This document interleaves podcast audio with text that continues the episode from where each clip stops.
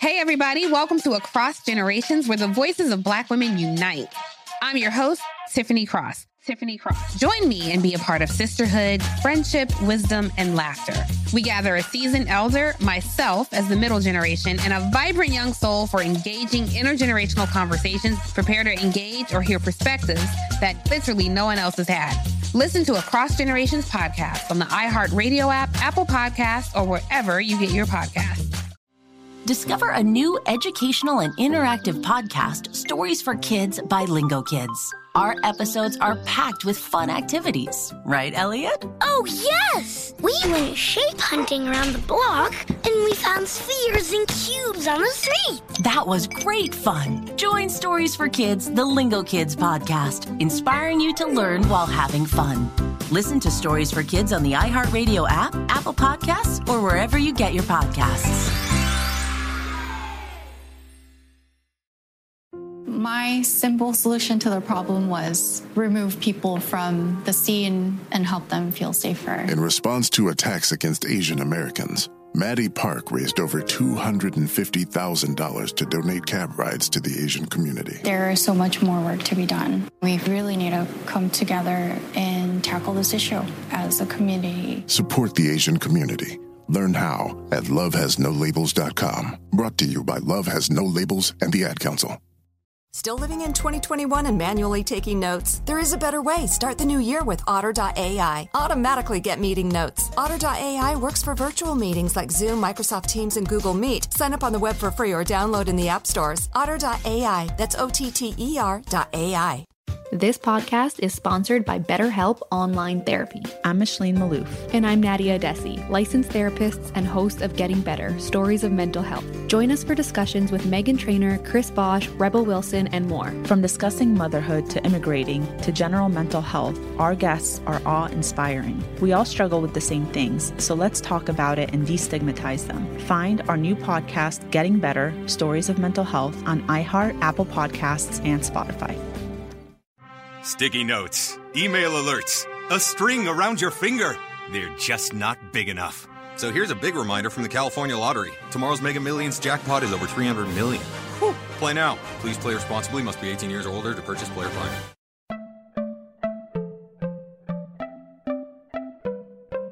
Welcome to Money Making Conversations. It's the show that shares the secrets of success experienced firsthand by marketing and branding expert Rashan McDonald. I will know. He's given me advice on many occasions, and in case you didn't notice, I'm not broke. You know he'll be interviewing celebrities, CEOs, entrepreneurs, and industry decision makers. It's what he likes to do. It's what he likes to share. Now it's time to hear from my man, Rashan McDonald. Money Making Conversations. Here we go. Welcome to Money Making Conversation. I am your host, Rashan McDonald. I recognize that we all have different definitions of success. For some, it's a sizable paycheck. Mine is helping people wake up and inspiring them to accomplish their goals and live their very best life. These are my passions, and that's what I'm going to do for you by inviting guests on the show. I want you to stop tripping over small challenges and prepare to rise above the bigger obstacles that life will present to you. Every Thursday, my next guest uploads a podcast entitled Silence is Not an Option. It's a new weekly podcast series that he hosts. He can also be seen weekday doing primetime hosting CNN Tonight. The podcast Silence is Not an Option embarks on tough, honest, and provocative conversation with activists, artists, and thinkers, offering perspective about the nation's deep racial divide while exploring what Americans can do to help find a path forward. He is no stranger to success. Ebony Magazine named him as one of Ebony Power 150. He has won an Edwin R. Murrow Award for his coverage of the capture of the Washington, D.C. snipers. He's won an Emmy for a special report on real estate in Chicagoland, AIDS epidemic in Africa, and Hurricane Katrina. He's also won three more local Emmys. On CNN Tonight, he is known for holding politicians and public officials accountable. He earned a degree in broadcast journalism from Brooklyn College and also attended LSU. He is on the show to talk about his podcast and the power of not remaining silent. Please welcome to Money Making Conversation, a voice for Black America, Don Lemon. Oh, thank you. Wow, what an introduction. I need you to introduce me every night on my show. Well, they do a great job of doing that, my friend, when I watch you. It's amazing. I met you a long time ago when I was still managing Steve Harvey and the early years when you was, that's one would say we all find in our way. We all he came by the radio station and we sat down and we talked. Of course, you probably don't remember. You meet a lot of people over your journeys. But my first impression when I met you, a friend of mine, Noni Nicholas, that introduced us, was that you were a person who wanted to do great things in life. Explain to us, who is Don Lemon? We see you on TV, but who are you before we get into the podcast? Well, I am a truth teller, and I'm someone who tries to inform people. I've always been curious about life, and that's it. I just think I'm a truth teller.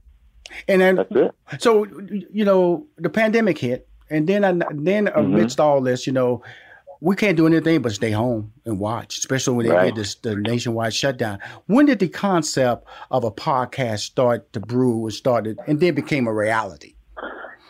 It started right after George Floyd, and we started tackling all these really tough things, conversations about race. People started asking me questions. What should I do? You're on the forefront. You're at the matrix of this situation. I don't know what to do. Can you please help me out? And then I just, I figured I was actually writing an email to CNN to ask them to start a podcast. And lo and behold, I opened up my email and they sent me an email saying, hey, would you like to do a podcast? So as they call it, serendipity. Oh, right? Like great minds think alike. That's another phrase that they could use, because great minds think. I've listened to your podcast, and it's really, I do a podcast, and it's not. But your podcast feels visual. It feels like it feels very visual, and especially opening, and you have such a great tone to your voice, and you're a great storyteller. Was that the goal? Because I set up, we're all into audio books, we're all into but the opening always feels like I can see the imagery of what you're trying to set before we actually get into the actual interview process. Talk about the whole production, and was that your vision? Did other people come in and say, "Can we do it this way?" And you had some suggestions. So the whole podcast world was something that was new to me. So I let the producers take the lead, but they go on the vision, pretty much the vision that I had. I told them what I expected out of the podcast, what I wanted to talk to people about, some of the subjects and topics that I wanted to cover. And so they went from there. But I mean, the producers are really good. I'm glad you said that, that it feels visual to you, because that's quite an accomplishment when it comes to audio, as having worked in radio. Oh, that's the interesting part about it, because the fact that you're on TV every night. Your image, your look, your voice. Your voice is starting to become such a commonplace in society that you can probably start talking in a room and somebody says, "Is that Don Lemon talking?" Because they know your tone, they know the credibility of your diction, and so that's why it was important to me. I said, "Well, I see him visually see him," and then when I went to the podcast, I went, "Wow."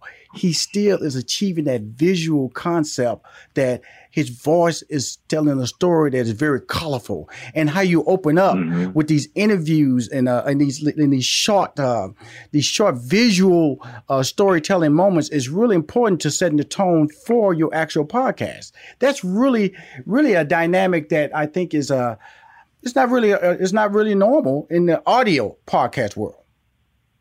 Oh, wow. Well, that's the first time I'm hearing that. So come on, Don. Come on, Don. I'm not. I think I'm a very creative guy, but I do know exceptionally good produced quality. And you are a guy who's popular. You're a guy who can't.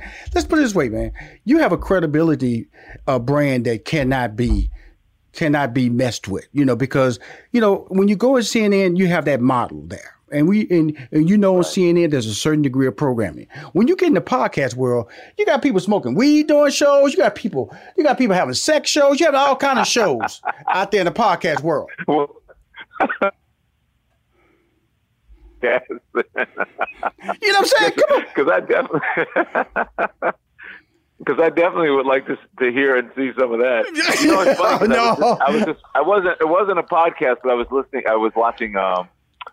A Netflix thing on healing, and there was one on on tantric sex, and I'm like, wow, man, they're talking about everything out here now. And absolutely. The visuals were amazing. Right. You think they're talking about it on Netflix, go to the podcast world, and it's on fire out there. It's on fire out there. And so that's what I'm saying is that it's important that your brand translate in this world of anything goes. You know, it's like, because nobody basically has this disclaimer sometimes to be able to take content down. You have YouTube subscribers. You have a lot of things out there, people. And so that podcast world is the wild, wild west of entertainment.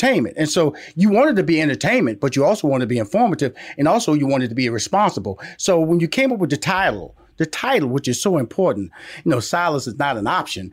What was the basis of that title? Well, the basis was in this moment when we were talking about, you know, this George Floyd moment, mm-hmm. When you have all these issues happening, when you have people wanting equality, right. Justice, racial justice, criminal justice, so on and so forth, is that you couldn't sit around, and no one should sit around and be silent about it. Right. No person who has a position of power, no white person or black person. If you're an American, mm-hmm. then you have a responsibility in this moment, right. to speak out and to talk about this, because race is the third rail in American culture. You know, you touch it, it's a hot button, it's a hot rail. You're going to get shot. Right. And people want to have these conversations, but they're afraid to. They're afraid of being judged. They're afraid they're going to say something stupid. They're afraid of someone calling them a racist, and so on and so forth. And I don't think that you should feel that way in this moment. I think it's time for all of us to let our guards down a little bit, to give people, to cut people some slack, and to talk about these things. And in order to change, you got to listen and you have to speak. You got to ask questions. So in this moment, silence is not an option. And that's how that came about. And it's brilliant. Were you surprised, as I was, during the marches, the protest marches, the turnout of white participants? Yes and no. Okay. I was actually surprised that people actually did it for so long. And I was surprised that they were doing it in the middle of a pandemic. Right. Was I surprised that we had in the moment that was, you know, watching someone basically lose their life in front of our very eyes on television? You know, you had Ahmaud Arbery first, mm-hmm. and then you had and so many before, but I mean, just in recent. You know, in the recent months, you had a recent run. Mm-hmm. Yeah. And so then you had George Floyd. And I wasn't surprised that that would disgust anyone. And young people, you know, they don't feel the way us old folks feel. Mm-hmm. They're ready. They're ready for this to be over with. They're ready for the most part, if they're not being brainwashed by their parents or some political party or organization, they're ready for this whole race thing to be done with. And I mean, in a way that we not just say, okay, let's get this over with, but in a way that we tackle it, we deal with the issues, and we stop being racist. I'm not surprised to see so many people who are not of color, so many different ethnicities out right. there. I was just surprised that they were out there in the middle of a pandemic. And still out there. And still out there. And then certain still cities, are out there. When I look at Portland, yeah. I go, okay, well, I've been to Portland. I've been to Seattle. The black populations aren't there with Black Lives Matter movement, and then you realize that the younger white generation is saying, okay, enough is enough. We saw, what don't you see? Why don't you understand right. these things that are happening? And when you talk about, how do you pick your subject matter or your interviews for your show? And we're talking to Don Lemon. He's the host of the very hot podcast, Silence is Not an Option. How do you select your interviews? Again, a collaborative effort, but we usually talk about the issues that are out there. I mean, mine, it's easy and then it's hard, because it's easy in that we know that our subject is going to be something that relates to race, right? Right. Mm-hmm. And it's also easy in the sense that I feel that race touches almost every subject in America. If you look at Wall Street, if you look at finance, if you look at mortgages, if you look at healthcare, no matter what it is, I think race plays a factor. If you look at policing, race plays a factor. If you look at sports, race plays a factor. So we know that we're going to be talking about the subject of race in whatever realm we may want to do it. And so really we talk about the issues at hand. So now we have the sports world trying to figure out what they're going to do about COVID. And then you also have them trying to figure out what they're going to do about justice. And so you've got all these players now who are feeling empowered. So we talk about sports. The podcast that's out now is with legendary journalist Bill Roden, where we talk about sports. And he, very provocative question that he raised during the podcast was integration good for Black people and for Black athletes and for Black colleges? And I'm like, whoa, that was really profound. And we discuss that. We talk about education, the role race plays in education. That's one of our podcasts. Now we're the subject that's coming up this week. We're going to talk about environmental justice. Right? Mm-hmm. How does race play a role in environmental justice? Do people of color live in places that aren't environmentally friendly to them, that causes them to get sick, that may, they may be in a food desert, and so on and so forth. But we have to figure out a way. The tough part is making those subjects interesting enough that people want to tune in and listen to them. And again, I have to say, I have to credit my producers, because you still think it to be things visual, right, on subjects that people may not, they may not be so interesting to people in the moment. But it's good that you feel that way when you listen to it. So it's easy and it's hard. We'll be right back with more from Rashan McDonald and Money Making Conversations. Don't touch that dial. Cars today are like a computer on wheels, but you can't fix any of these new features yourself. So when something breaks, it could cost you a fortune, and now is not the time for expensive repairs. That's why you need CarShield. CarShield has affordable protection plans that can save you thousands for a covered repair, including computers, GPS, electronics, and more. CarShield understands payment flexibility is a must. Plans are customizable and as low as $99 a month. No long-term contracts or commitment. Plus, you get to pick your favorite mechanic or dealership to do the work, and CarShield takes care of the rest. They also offer complimentary 24/7 roadside assistance and a rental car while yours is being fixed. CarShield is America's #1 auto protection company. For as low as $99 a month, you can protect yourself from surprises and save thousands. Call 1-800-CAR-6000 and mention code MONEY, M-O-N-E-Y, or visit carshield.com and use code MONEY, M-O-N-E-Y, to save 10%. That's carshield.com, code MONEY. A deductible may apply. Welcome back to Money Making Conversations. I'm your host, Rashan McDonald. Well, the thing about it is that we all know, you are a face, but you win with great teammates. And the teammates are the producers and the people who follow your vision. Oh, and one of the things about that I love watching you on TV is that, your face tells a story too, watching you, because, if it bothers you, your face can sometimes, at least when I'm watching you, can tell me, okay, he's not liking this, or he's annoyed by this, but it also shows that your face can also show that you care. Your face can also show that you're happy. Your face can also show that you're disappointed. Is that just natural? Just Don Lemon being Don Lemon? Well, yeah, that's me, Rashan. Listen, I have to say, when I first started to, and you would know this from being in the business. You want to be perfect. You want everything to be, I got to get this perfect. I have to read this perfectly. I can't portray anything.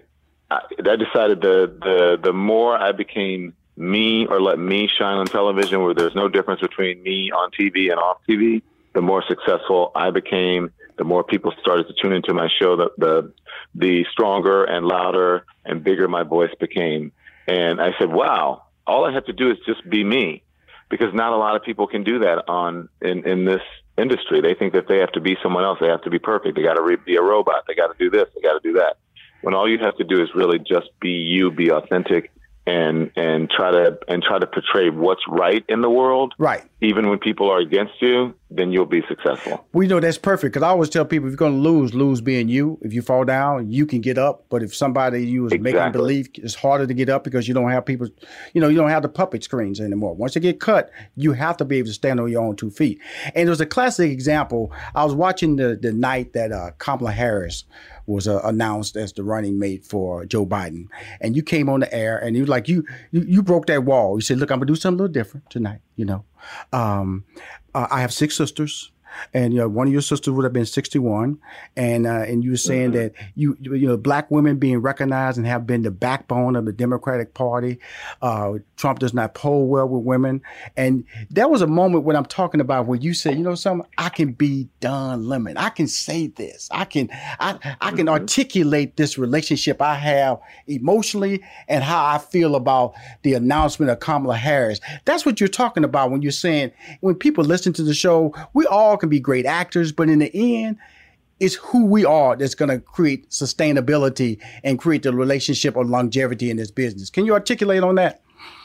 Yeah, well, and but it's also too. I mean, it's also like an actor. And I would say, and I don't mean like I'm acting or faking. It's like a performance. You have to be able to, any performer, even if you're being yourself, you got to be able to hold the audience, right? Mm-hmm. You have to be able to sit or stand in your power, and realize and own whatever platform it is that you have. So I can sit there. I feel, you know, that I've gotten to a point where I don't have to fill dead air. Like, I'm not worried about quiet. You know, silence is not an option in the podcast. I'm not worried about silence on television. Sometimes that speaks more than filling it with words. That's something that I learned. Like, when I'm sitting there and I'm trying to get my thoughts together, and right. I go, how do I say this? Wait, let me think about this for a second. And that's what you did when you're quiet. Yeah. And that's what you did when you made that, like I always say, broke that third wall, bring that wall of, okay, yeah. I am about to, this is not on a teleprompter. Okay. I'm sorry, guys. I got to say this because emotionally, everybody knows me. We're fans of you, but the be Don Lemon, I'm just going to ask this general question because I manage a lot of talented people who are reach superstar level, but in the entertainment side, but you're in the news side. You're in the side where you know sometimes your credibility can be questioned. Sometimes when you make a statement and it's the right statement, it can be questioned. How do you maintain who Don Lemon is and then maintain the message you're trying to deliver every night on CNN Tonight? Well, I realize that I have a great responsibility, mm-hmm. and I realize that I am lucky enough and blessed enough to be able to have this platform, and so the only thing that I can do with it is speak the truth. My truth, I should say. Right. But my truth may not always be yours. And so so if you want to criticize me or what have you, then that's all part of the gig. Right. But I think the best thing I do is I learned that I don't take anything personally, because most people if they want to be critical, they don't really know me. And the more critical you are of me, whether you critical in a good way or in a bad way, that means that shows you how big my voice is. And my platform is, and how powerful it is, and how much you're tuning in, because people will tune in to people they don't agree with, or people they, as you know, from being in the business, hate watch or hate listen. People who hate you will listen to you or watch you more than people who like you. Absolutely. Because they need that. They need to be fueled by it. They're like, oh my God, it pisses me off. And so, they need that stimulus. So I don't take it personally, and I just speak my truth, and I try to speak for the person who doesn't really have a voice. And for the people who don't have a platform, and I speak for the everyday people. And right now, it's crazy, Rashan, because everybody's calling me. Not everybody, but the people who are mad at me because I have silence. I say silence is not an option. I speak out on issues of race. That I'm a race baiter. I'm a racist. If mm-hmm. If you read the blogs and you read any of the press, I'm a racist. Why are you always talking about race? Why do you hate the white man? I don't hate anybody. I'm just speaking the truth, and people get mad. Mm-hmm. A white broadcaster can say the same thing I say and will not get criticized. But for me, because I'm black, I get it, especially from the bigots. Absolutely. And I get it, and I respect you. That's why the questions that I answer, I'm a black man, and I know the type of business that you're in. I know the level that you are when you're, because you are allowing yourself to be yourself. in a CNN format. And when you slide over to this podcast world, this is actually a voice that you can dictate and control. And that's when the criticism, the stings can come even stronger. We're talking to Don Lemon. He has an amazing podcast called Silence is Not an Option. Every Thursday, he drops a new show. There's a couple of things I want to ask you before we wrap up. They're really on the COVID-19 side. Early on in the COVID-19, I was watching you and a lady called, you was interviewing a lady, and she had told you that 8 out of 10 Black people who are hospitalized in Atlanta, I don't know if you remember this interview, had COVID-19. I'm going to tell you something. When you had a stunned look on your face, if you saw my face, it would have matched it. I just could not believe that number. And so when you get live, because I'm sure you get prepped for the shows, but when you get information like that, that sounds so incredible that 8 out of 10 COVID-19 patients that were hospitalized in the city of Atlanta were African-American. How do you compartmentalize that and then to go and still deliver what you have to deliver to the American people? I have to keep my composure. Number one, you know, I got bills. Right. Number two, I've got to keep my composure so that I can convey it to the folks at home. But I'm honest. I was honestly shocked, like you. I'm like, wait, what? That's what you did. You went, and I was like. I couldn't. In fact, I'm gonna tell you something. I want you to continue, but I actually came to work the next day. I'm watching Don Lemon, and he has some lady on talking about 8 out of 10 Black people in who had COVID-19 in Atlanta were Black. Then I opened the AJC, which is Atlanta Journal Constitution, and it was true. I got to play that out behind closed doors in front of my employees. You get to play that out on national TV with a person in a Zoom TV. I remember the clarity wasn't that good. It was because she had a bad Zoom camera. And here you are on national TV going, really? It's the first time I've heard of any incredible information like that. Now you can continue. Yeah. Well, because it is. And I figure, you know, and that's the same way I ask questions. I try to sit there like a viewer, right? And like people at home, because people at home want to know, like, you know, they're getting me. I may have been prepped for it by producers, right? A lot of it, some of it, a lot of it is also happening live. And I'll tell you, I'm getting this information when you're getting it. So you bear with me. But yeah, because I'm speaking for the people at home. I'm asking questions for the people at home, just like you, Rashan, people who are listening to us now. Those are the questions that I ask. Again, that's why I don't sit there and try to be perfect. Like, you know, when your mom says, act like you've been somewhere. Right. Okay, I get that. But sometimes you really haven't been somewhere, and you just have to, right?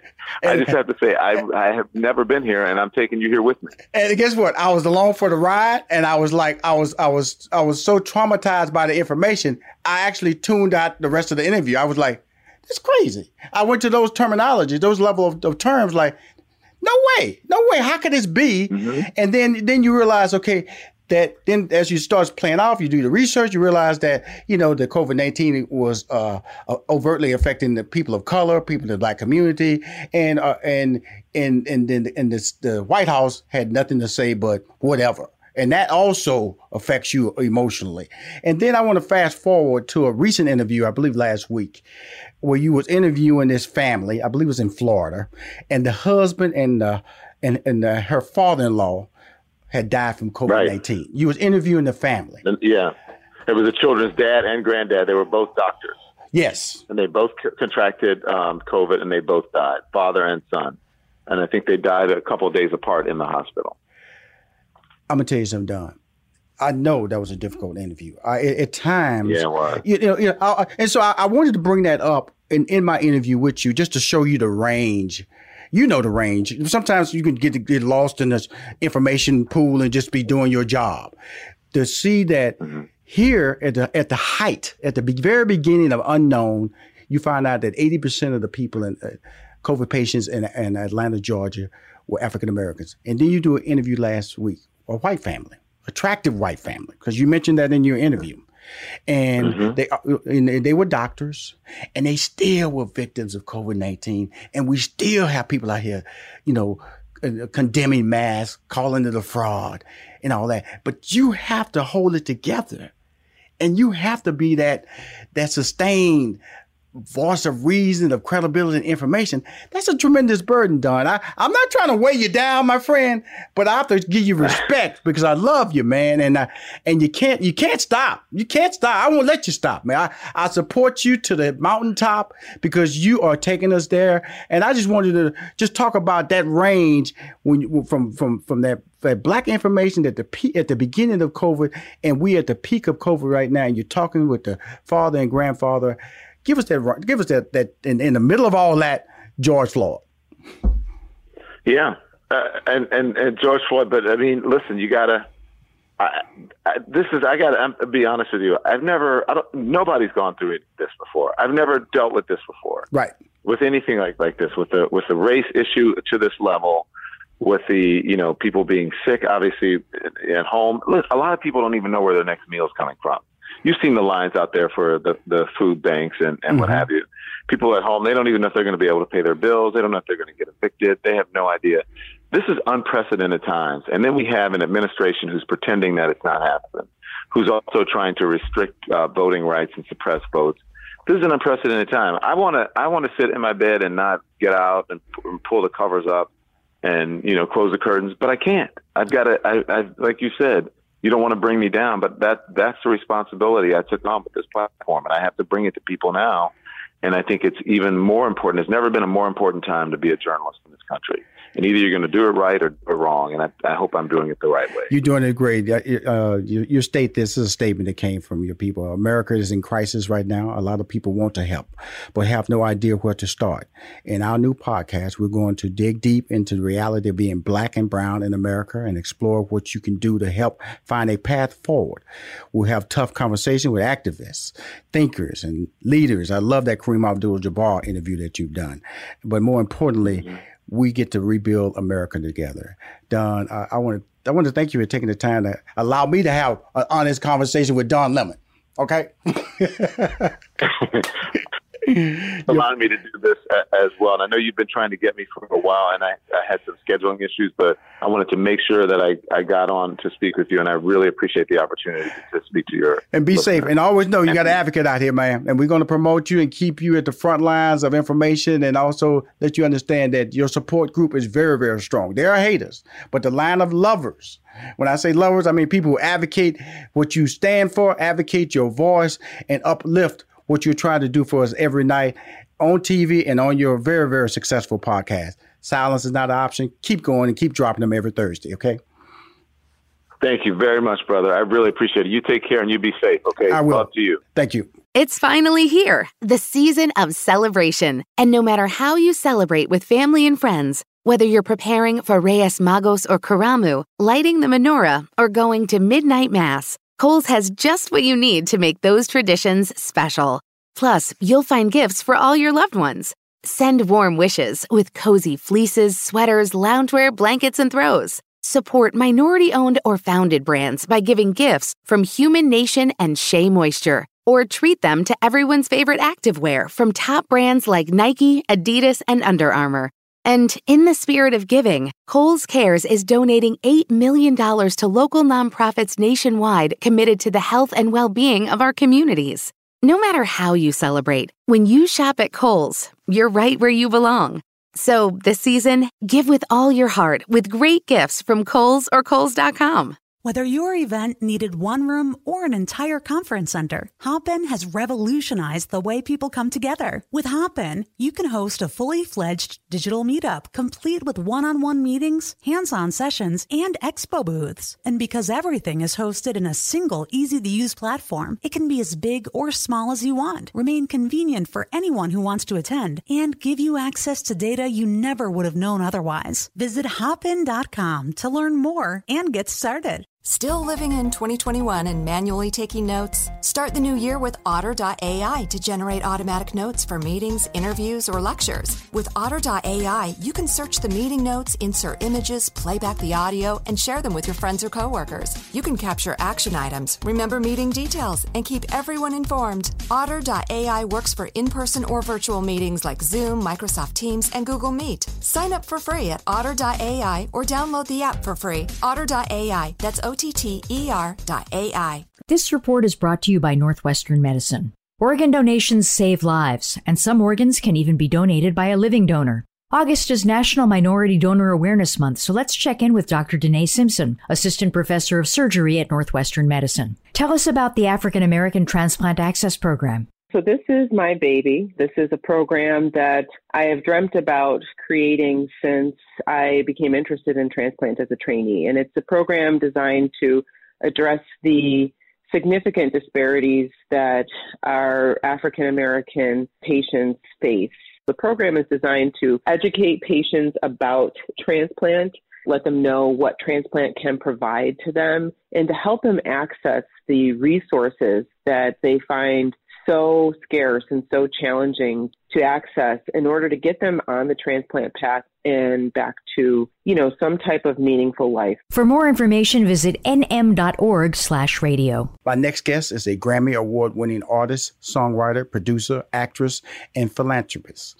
What started as a willpower challenge in 2014, the vegan lifestyle has improved her mental, spiritual, emotional, and physical state.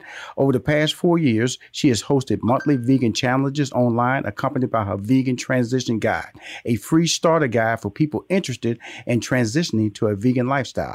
She has celebrated 22 years as an internationally known singer, songwriter, producer, dancer, choreographer, actor, activist, and philanthropist. She's on the show to maybe help me curb my bad eating habits, because I can tell you something. I will start every dinner with a good old ice cream, a good old cookie, a good old piece of dessert that has, milk and eggs in it. She's inspired to make people like me do better because she may have found the fountain of youth. We also will talk about her role in the second season of the popular Fifth Ward drama, now streaming on UMC.TV network. Please welcome to Money Making Conversations, Mýa.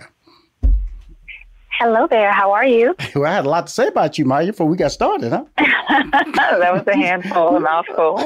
All good. Well, that's what happens when you've been out there for 22 years, my friend.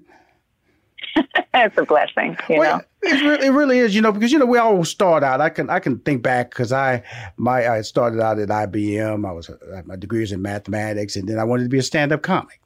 And I left IBM to pursue a career as a stand-up comic. And it was so far away where I wanted to be. In fact, where I am right now, I didn't even see myself being at this point. All I wanted to do was just be successful.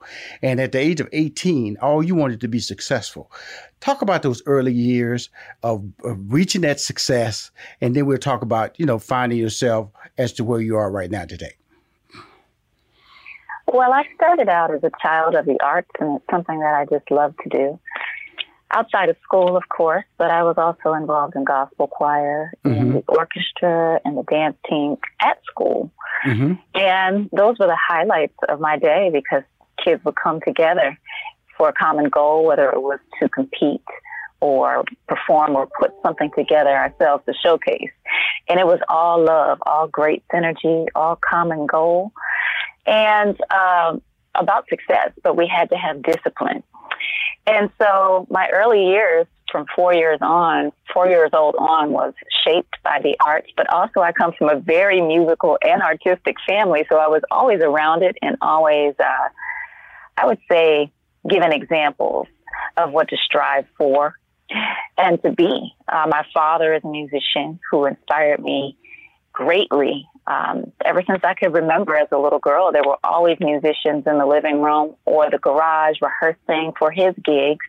He's been in the studio. I had some early experiences in my childhood, just going to the studio to watch him record, watched him put out vinyl and press it himself on his own label, get his songs on the radio regionally or locally, and hustle and grind. So I've always looked up to my dad in that aspect, but singing is just something, and music is something that I've always been involved in through the arts, but with family ties as well.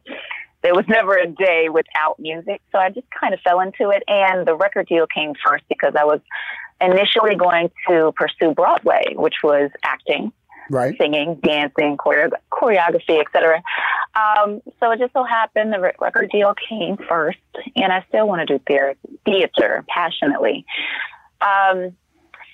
But yes, it is a very competitive business. It does take a lot of rehearsing, perfecting your craft, and also business before your art. often in the field of business. You know, it's all fun and games and shows to the viewer, but there's so much legality involved in doing just one thing. Well, hearing you talk, you're absolutely right. The business side pops up into the whole process, but I think that my early years and as I went through was trying to control my own destiny, trying to control my own get up and go to bed time. And so that's the most frustrating thing, I think, when you get into entertainment, is because it's not like a regular 9-to-5 job. You go to work at 9, you get off at 5, you go to sleep, you wake up, you go to work at 9. You go up the next day, something you may have prepared to do may not happen. It might not happen for months because somebody changed it, or a record label closed, or the person you was going to do the duet with, or the show with, or the role with, opted out of it. So do you feel at this point in your life you have more control of your life, even though the success you had was so immediate and so amazing at the age of 18? Well, it's something that I've always loved, backtracking, regardless of the business that has to be done. That's required in every field or every profession, obviously. But that's never deterred me, and that was my point. I'm still here, and I've learned the business as an independent label, as an independent artist that signs to her own label. I've had to learn the business, so now I have more value as not just an artist, but a complete entity that knows the ropes. And I'm still learning, I'm always a student, but I've learned so much more on the business side, and it's actually inspired me and made me more passionate about music, because now I have the freedom to do whatever I'd like creatively, but also protect my art and protect my heart. So it's a great place to be, especially now in the social media days. And nothing is going to stop me, because yes, labels have definitely transitioned, and they've been through layoffs or merging with each other, as you see the airlines and many corporations doing these days, because that's just the way of today, downsizing. And obviously technology has replaced a lot of people, or decreased sales in the old way, means physical copies and record stores have closed. I've also watched the transition from my first album being on cassette tape or recording to tape itself versus digital, photos or anything like that. And here we are today doing albums on laptops, wherever you are in the world, and mixing and mastering either on your own and then distributing it on your own. There's so many new ways, and it's very exciting. So I've transitioned with the times as well on the business front, but there's always something around the corner, new to learn, a new app, to be aware of. And it's hard to keep up. It's great to have you back on my show to talk about your wonderful career, 22 years in the business. You celebrated this year. Now, when you talk about that, your Planet Nine, it's really amazing that a lot of times when we see things that we're doing as we get older, you really saw it when we were younger. We just take it because your father was an independent guy who went out there, dropped his own label, did all the recording. Was that an inspiration for Planet Nine? I wasn't even thinking about all of that I'd witnessed when I created Planet Nine, but it's always been in me. So subconsciously, I'm sure it had a play. When I was recording my fourth album, the release date got pushed back upon its release, and I was signed to Motown within the Universal system at that time. And when it got pushed back, it accidentally released in the furthest territory of our globe, which is Japan, which is like a day ahead. And so there was a leak there. And from there, the album leaked everywhere, online, on YouTube, et cetera. And so now people had it for free. And that was a big financial hit to the record label. So they shelved the album. And my lawyer said that, okay, it's technically out in the marketplace right now, which means you can get your back-end advance if you take them to court, or you can just leave that alone and go independent. So I didn't feel like spending a year or a year and a half or even funds to try to get money. And I just moved on, and that's how Planet Nine was birthed. I started studying astronomy and getting into a spiritual place and creating my own laws, my own rules, my own timeline that didn't operate, with the timeline that everyone else had enforced upon me on Earth. So basically you were controlling your life, your destiny. That's what I'm talking about. Controlling my life, creating my own world. And that own world was an own planet. And that's how Planet Nine was born, through the beginning of my independent journey, where I had to become everything and I had to dictate everything, but also become my own disciplinarian, my own financier, my own bank manager, lawyer, whatever it took. And here I am, you know, in the 13th year of my independent journey and 9 independent projects. Now, you know, to go independent, you don't do this by yourself. So I'm assuming that you had to have people around you that understood your vision, that woke up or awake when you needed them to be awake and believed in you and move forward. Well, did you have to reformulate or create a new team when you decided to create this level of independency for your own career and for you personally? Well, I had already had my creative team, meaning my musicians and dancers, as well as engineers, et cetera, and my own studio. In 2005, I moved from California back home to my roots to take care of family, to start my nonprofit organization. And, you know, my brother built my studio for me. I became a teacher and developed all the curriculum in the arts and tech program, the Mýa Arts and Tech Foundation. And so I did that for years at home prior to the break and the split with my label, Motown, in 2007. So I already had a team that I was touring with, but they were out of my hometown. So it felt like family. And, you know, that was a great cushion to have because I needed them more than ever. And they also relied on me at the same time. So we hit the road, you know, and that's how I grinded for years to fund my project. And I still do for all of my projects, but at least they were in place. But I was self-managed, and I had learned a lot, you know, doing independent before I became independent, to get my vision across when I was, you know, with a major label. And Prince actually inspired me, because in 2004, I saw him live, and he inspired me to really focus on building a team where I felt, you know, they wouldn't be hop, skipping, and jumping between artist to artist with no passion, but just a paycheck. And so that's why I developed a team in my hometown. And, you know, we're still rocking to this day.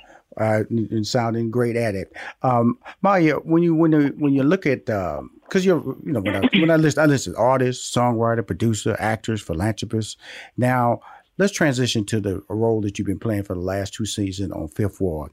Greg Carter, who I've been knowing since 1992. Jaylene, I've been knowing her since 1992. Carl Anthony. So it's so many people on that show that I know. How did you get involved and get the opportunity? Because that shoots in Houston, Texas. And you already said your base is Washington, D.C. How did Mýa get an opportunity or learn about the casting opportunities for this series that shot in Houston called Fifth Ward? Well, I have my own management company, Hugh Entertainment, and basically it's all over my website, social media. And they reached out to my manager, and I read the script. And I was blown away. It kept my attention. It was a one-take read. I didn't deter away from the script. It caught my attention, and it felt like real life, you know, that we don't necessarily often get to see on television.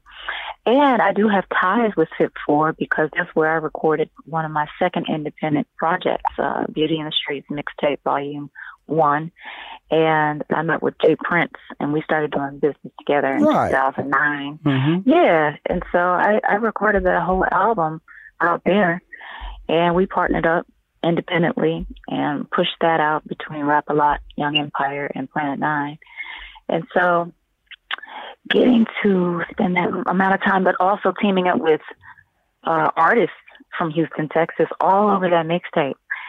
You know, it felt like a second home for a while. So, any favorite? I'm born and raised. In fact, I was born in Fifth Ward, by the way, and so Houston, Texas. So, any favorite eating spots in Houston that you've learned to like? We actually went to Papados quite often. I think it was Joe Crab or Crab Shack or something like that. Way back when I was not vegan. Mm-hmm. Yes. Well, you hit 2 of them right there, but Papados. Come on now, Papados. I used to get crawfish from there all the time, Can't go wrong with Papados. Yeah. Well, you know, because, I wanted to transition that food conversation that we've been having right now. Papa Do's is not the place that... Now, when you went to Papa Do's, what did you eat? Because you're vegan. So and when you walk in their restaurant, that's a good starting point. And you're vegan. You're going to a place, a popular restaurant like Papa Do's. What does Mýa, a vegan, eat? Well, I don't know because I haven't been back since. But when I was not vegan, I was having mashed potatoes and, you know, all the carbs, the dirty rice, and the crawfish. But now I'm sure I would have a salad and I would have to take the cheese off, you know, no meat, of course, and veganize it. But, you know, I'm sure they have broccoli or corn on the side and all the side dishes you can probably have without the butter. You know? Right. Right. Now let's go to this book that may change my life, because I'm a sincere person. I'm the worst eating person that you can come into because of the fact that I don't follow the rules. I will eat ice cream when I feel like it. I will eat a donut. I have Krispy Kreme on an app on my phone, by the way, Mýa. So just in case I just want to find out if the light's on, so I can just drop by there and pick me up a couple of donuts and some milk. And so your book here, you know, which began as you said, what began as one of my many willpower challenges in 2014, quickly evolved into a permanent vegan lifestyle change through education and awareness. Now, when you say willpower challenges, what are willpower challenges? It's the first time I've ever heard anybody say that, willpower challenges.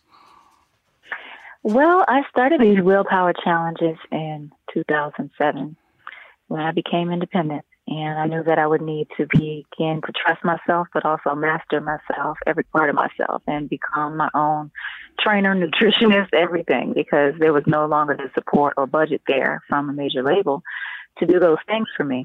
And so I had to become those things. And in order for me to become those things, I had to instill discipline. So I would strip something away from my life every year for 365 days or do these crazy things like run a marathon with no training, 26.2 miles, or, you know, these master cleanses for 10 days straight, no food. Come on, hold on. Now, Miss In Shape here now. You just said you ran a marathon with no training. You just up and just start running. That's what you just said, Mýa. No, I mean, you're supposed to train for 8 months before you run a 26.2 mile marathon. Right. And I had 2 months to try to get it together because 2 months prior, I just decided I was going to go ahead and run after ankle surgery because my doctor told me not to. And I knew that I could do it with my mind. And that year, I was vegetarian. But I put myself through pain. I also condition myself with these types of things because I know I'm going to need it in life, but I also do a lot of stripping away of the things that I do like, because a lot of the things that I like are not necessarily good for me. And so if I can let go of the things that I really like, then I won't overreact when something is stripped away from me. So it's mental conditioning, really. And that allows me to succeed, but also take the blows a lot easier and then start over again. You know, from nothing or not knowing something and become a student and remain a student and stay humble. These are a series of willpower challenges. Well, you just challenge yourself. Well, you look in the mirror and go, hey, I'm going to do this because I like that. I like that's a potential book for you. You know that, right?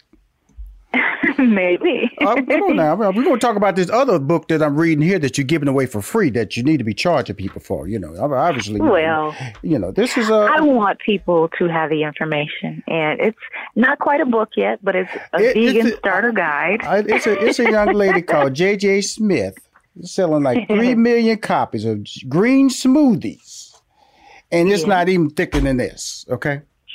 But that's okay because I'm planning on it. I'm going to be recording an audio book for the starter guide. There you go. You know, people like to listen versus read sometimes. Oh, absolutely. And both will be available. But because I'm so passionate and this information is everywhere, but people often ask me questions about how to go vegan, why to go vegan.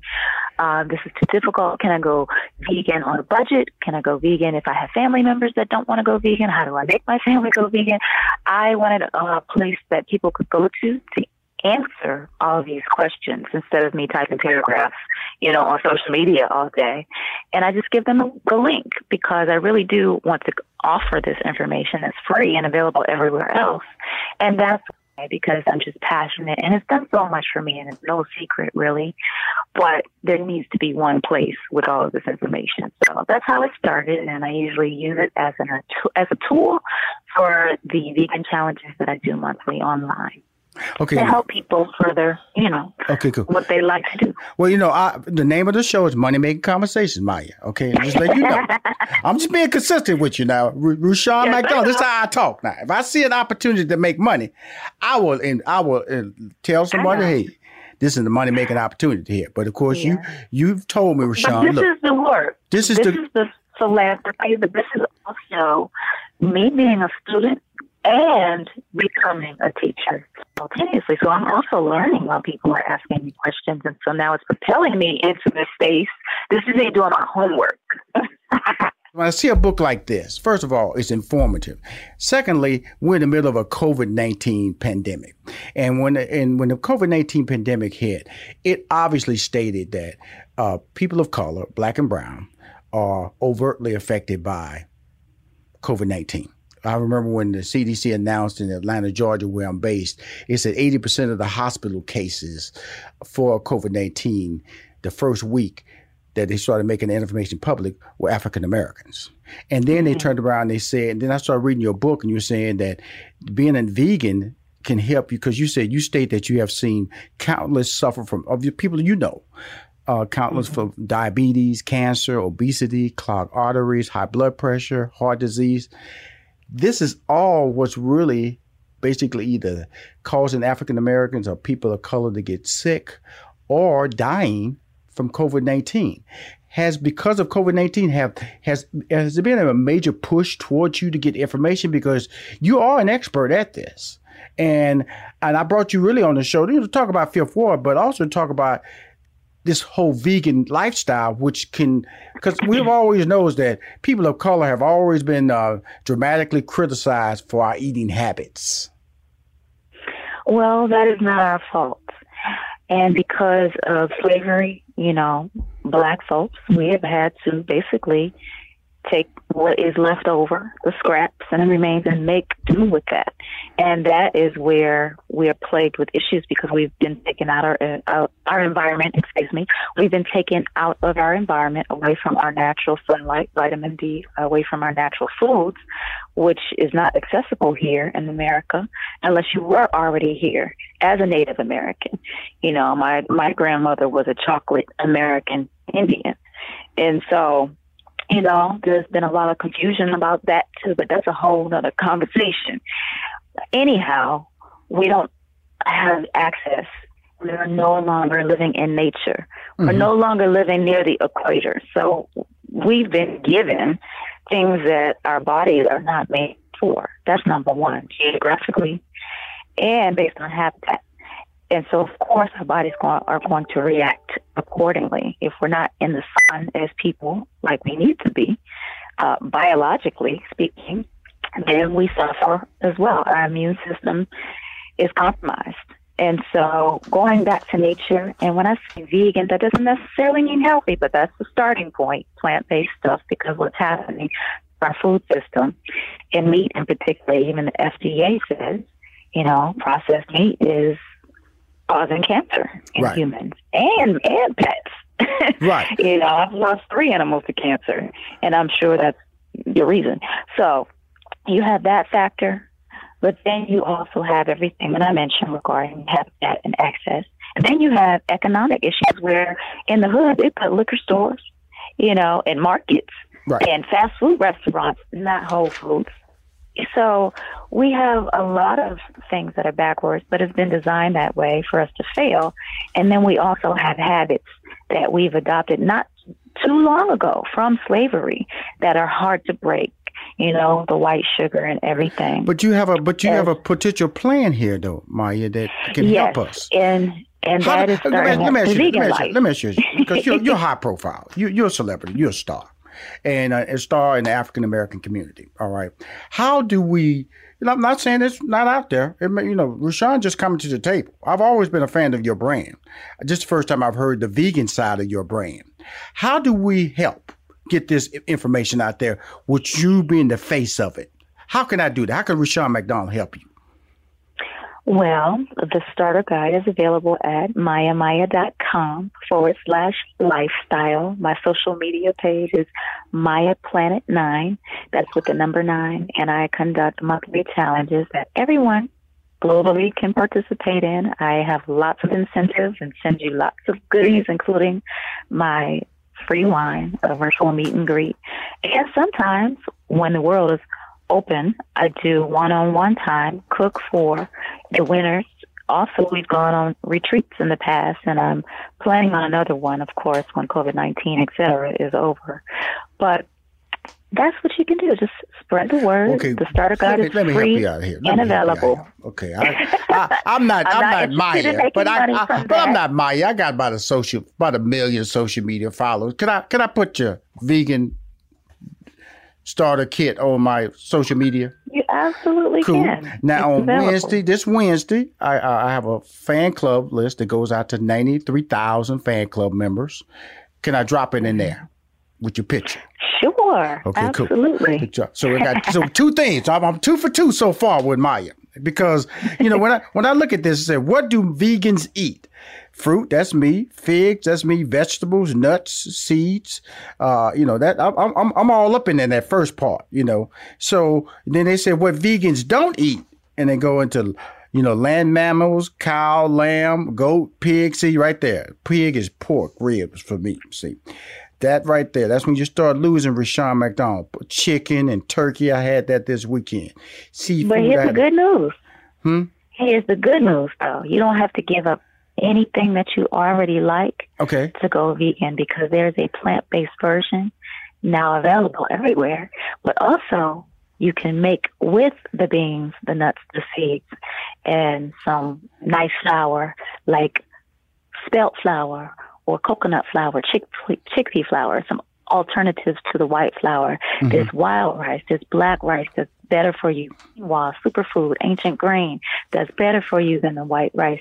So like I said before, vegan doesn't necessarily always mean healthy, because there's a lot of junk food that's vegan. There's vegan donuts, vegan fries. Did you say junk food? You say junk food. I've never heard of junk food and vegan tied in the same sentence. There's a whole lot of junk food that's vegan. So, man, there's chocolate cakes, there's donuts, but vegan we about to have a relationship here now, Mýa. You said the word junk food and vegan at the same time. But you can have vegan mac and cheese. You can have vegan version of collard greens. You can have vegan candied yams. We're just replacing the animal fat-based butter with a vegan butter that's made from plants. It tastes exactly the same. Okay, let me ask you this, Mýa, because I'm having a good time with you. I hope you're enjoying this interview, because I'm having a good time. You have a great personality by it. Wait. Okay, now, do you have any videos where you've cooked stuff? I actually did my very first virtual cooking session online last Saturday. How was the response? How was the reaction? Oh my goodness, it was sold out. Okay. First of all, stop, Mýa. Stop. You too much. Now. Okay, you said online, and did you do a Zoom registration? What did you do? Yes. Okay, so I am a member of a platform called Candy, and you can find them at Meet Candy on Instagram. And basically they sent out a letter, newsletter, a flyer. I also posted, I invite people to come to the virtual cooking session. There's a link, meetcandy.com/celebrities/cook with Mýa is how you book your space. It's only exclusive and limited to 20 people on Zoom at a time. Mm-hmm. And so I give them 2 weeks to sign up. And what I do is craft a whole recipe, as well as ingredients and tool supply kit list. I just posted it. It's on my Instagram page, but it's my last post. But I send them all the ingredients that they get in advance. We make an appetizer, a main course, and a dessert live together. But they get all the stuff in advance so that they can go shopping and we can cook simultaneously together. The first hour is spent cooking and preparing everything. And then we eat together for the next 30 minutes, talk, chop it up. And then the last 30 minutes are spent with a Q&A. Okay, cool. And that's the cooking session. I got to slow you down. See, now you're okay. Now. See, you and me, we're going to get along. I know we're going to get along. This ain't going to be our last call. It's not going to be our last call yet, because of the fact that what you're doing is a whole game. See, you're looking at a guy now who, during the pandemic, I actually planted, sage and dill and jalapeno peppers and tomatoes in some flower pots in my backyard. So I'm leaning in that direction. And I was stunned at the harvest that I get every day from my backyard. I'm ready for okra next year. I'm ready for some cucumbers. I'm really planning stuff for next year. And so, so with that being, so I hear you talking about, now I got to ask this question, not to be embarrassed, not to say, can you cook though? Mýa, my goodness, I put my foot in my food. Okay, people don't even know it's vegan when I cook. You're talking noise. Girl, I know you're an actress, you can overly embellish disability and stuff like that. I'm telling you. Okay, cool. Okay. I'm telling you, all my friends, they're like, oh my gosh, this is good. My family who eats everything that I don't eat anymore. Because I just went to your social media. I'm just telling you this right now, Mýa. I just went to your social media, okay? You have a Twitter and you have an Instagram. That's all I found, Twitter and Instagram. I didn't see no pictures of food. I didn't see no pictures of you holding food. I didn't see no pictures of you eating food. I didn't, none of that. You gotta swipe left. And then you're gonna go, I put my foot in it. This is what I do, Rashan. See, I see that's like you talking smack to me, Mýa. No, I don't talk smack. I back it up with action. Cool. I am a walker, not a talker. Okay. I see a lot of good-looking photos of you. I just don't see a lot of good-looking photos of you eating or sitting down at the table. Because you go to my website, at Rashan McDonald. Not my website, but go to Rashan. If you have time, I know you're busy. Just go to at Rashan McDonald. You're going to see pies. You're going to see food. You're going to get hungry looking at my timeline. I'm just going to tell you. People tell you. You got to swipe left. Huh? Go to my last post and swipe left to see what I made. Okay, you're going to see all this goodness. And it's healthy. And his health, because see, every on Monday I do all my recordings for my podcast, Money Making Conversation, and I bring the fruit, I bring nuts, in a little small jar. I have watermelon, I have grapes, I have bananas with me, and all that good stuff. I ate some cornbread and a little red velvet cupcake already, but I have to deal like that. But you say right here, dairy and egg. Free pancakes and waffles, French toast and donuts, dairy and egg free. You've made these. You made some good tasting dairy free pancakes, Mýa. Yes, you know why? Because there's plant-based milk. There's almond, coconut, cashew, hemp, and even oat milk. Oat milk is my favorite milk. And so I use that because the dairy industry is, first of all, cruel, but they also put antibiotics, steroids, all in that, and there's plenty of hormones, and it's supposed to grow a baby calf to 500 pounds in 1 year, and that's why our kids are getting breasts at 9 years old and all kinds of other stuff. And it's just a very cool industry when you really understand what really happens behind closed doors. And so I am spiritually a vegan because of what I do know, which most people are not taught, but also the effects that it has on the human body. And there are plant-based alternatives, which are much healthier for you and won't lead to cancer. And for egg substitute, there's all kinds of egg substitute products that are egg-free. Eggs have high cholesterol, and that's a big problem in my family and community. And I want to avoid that and break the generational curse, but also that industry is full of cruelty as well. And that's all in my starter guide. I'm not going to say too much about it. All I know is that, Mýa, I'm a fan now, okay? I've always been a fan, but now you got me in the side of the table. I'm sitting at the table eating with you now. I'm here. Now, I'm just going to tell you a little backstory of Rashan. I have a new office in Atlanta, Georgia. It has a fully built-out kitchen. Okay. And the reason I fully built out that kitchen was that, I'm an award-winning baker. Like I said, you go to Rashan McDonald, you'll see. Your boy can throw down. You talking about putting your foot all in it. I put my foot all in it too. I can't dance like you, but I be turning my foot up in there too. Okay. So just throw a little smack talk back in your direction about what I can do. It's not smack talk over here. It's real talk. Okay. See, all right. Okay. So when we get this calmed down a little bit, when we feel comfortable with each other, and you may be coming into Atlanta acting opportunities, or you might be visiting, you got to come by my office, okay? And so we can talk about this, because you are a walking, talking TV show. You got the person. We're going to cook. You're a beautiful person. And we're going to cook. I'm going to cook Rashan way. and you, Maya gonna cook her way, and we're gonna see what gonna go down. How about that? How about that? Is that all right? That's fine with me. Cool. I won't hold you in long. I really appreciate you calling in on my show, Money Making Conversation, Maya. And I'm serious. You're so talented and you're so wonderful. And the things that you're doing in life. And we so need what you're talking about from a dietary standpoint. We as African Americans, we as people of color have to change our eating habits. The pandemic has told us this. We've said this. We've always had that running joke in our community that we have to eat better. We've always had running blood that we got the sugars, that, you know, we obese, we have clogging arteries, all these things. They're not jokes anymore because COVID-19 is proven to be the truth. And I want to thank you because I will support you this week. I'll go out on my mailing list this Wednesday. It will go on my social media this week because your brand is a very positive brand and I want to keep supporting it. Is that all right with you, Maya? I appreciate that. Yes. And I send you my support as well. How can I support you further? All right. Now, as long as you just stop talking smack, because until I eat something that you eat, I'm gonna just tell you right now, Mike, you are just on the she just talks smack. I have to eventually eat something, or put me in that little sold-eye class that you did, and I can watch you do your thing. And do me a favor, start putting more food on your social media and all that, because we need to know you got the founder. You talking about this makes you look good. You're not mad at nobody anymore since you've been a vegan. You don't have depression because you're a vegan. I need to see more food on your site, young lady. Okay. It's all over my page. What are you doing? Okay, I'm going right now. Bye, big time. We talk soon. I appreciate you. All right. Bye-bye. All right. Bye-bye. Take care. Thank you. Bye. Okay, so we have the car payment, the rent, utilities, and the repair bill. What should we do? I know. I'm going to CashNetUSA.com. I can apply in minutes, get an instant decision, and if approved, we could have the money in our account as soon as the same business day.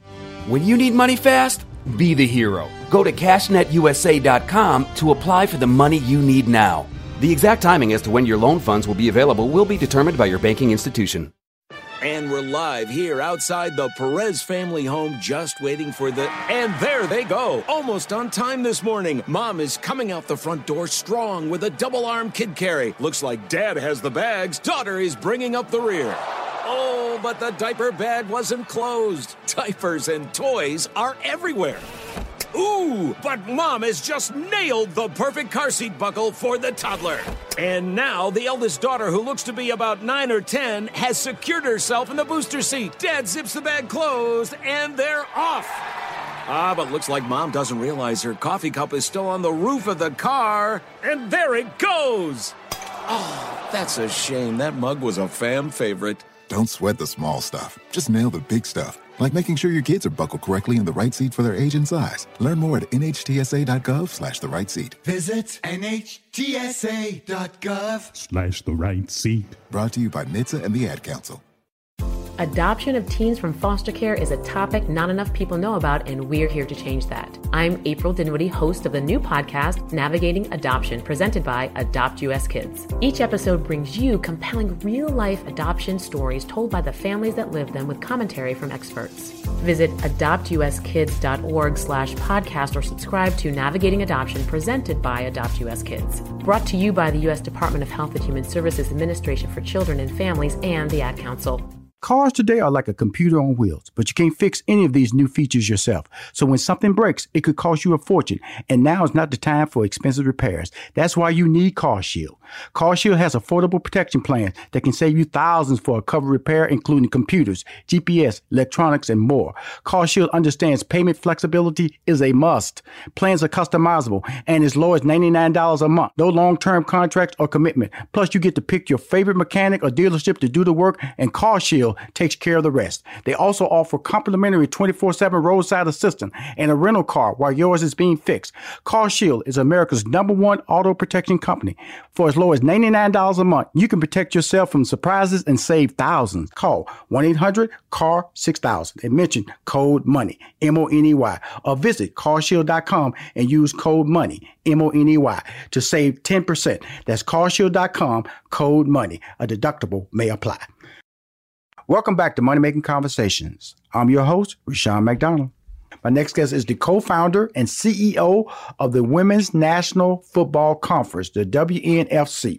The Women's National Football Conference is a groundbreaking organization that exists to create and foster an environment for female athletes to sustain healthy lifestyles through playing, coaching, and participate in American football at the highest level. Again, at the highest level. The WNFC has over 1,000 athletes and coaches across 17 states, which makes up 20 teams with thousands of fans. We're going to turn that into millions. The WNFC was started in 2019 in order to bring the sport of women's tackle football, not touch, not fluff, not football, to the masses. Please welcome to Money Making Conversations the co-founder and CEO of Women's National Football Conference, Odessa Jenkins. Yes, sir. Let's go. Good morning. Odessa, first of all, the name. Let's talk about your name first, Odessa, because I know you have a beautiful name, Odessa Jenkins. Wherever you, it sounds like your uncle calling you, your daddy calling. Odessa, get back in this house, girl. Where did you get the name Odessa Jenkins from? You know, that's my grandmama's name. Your grandmother's name. Mm-hmm. You're from the South. Yes, I am actually born and raised in Los Angeles, California, mm-hmm. but I'm born to a Southern queen and a Southern king. My mother and father are both from, my dad from Pine Bluff, Arkansas, and my mom's from Little Rock. I have a Southern woman's name. Mm-hmm. My full name is Odessa Londale Jenkins, so I'm named after both my paternal and fraternal grandmothers. They had big plans for Odessa. Oh yeah. It's beautiful. So give us a little back. I know you're a former athlete, and yes, and so. But, you know, athletes get a bum rap sometimes because they just people just recognize them for their talent, their physical talent. And we all know that's as a short window. So you have to plan of what the realistic path is for long-term financial success. And being that you're a female, sometimes the options are even more limited to try to pursue your dreams. Talk about the athletic side of your life, going through high school into college. Sure. So, as I said, I grew up in South Central L.A., Sports have always been a tremendous part. When you say South Central LA, I lived in LA 15 years. Where are you? What high school and what do you call in South Central LA? Just for my listeners. So I grew up on 99th and San Pedro.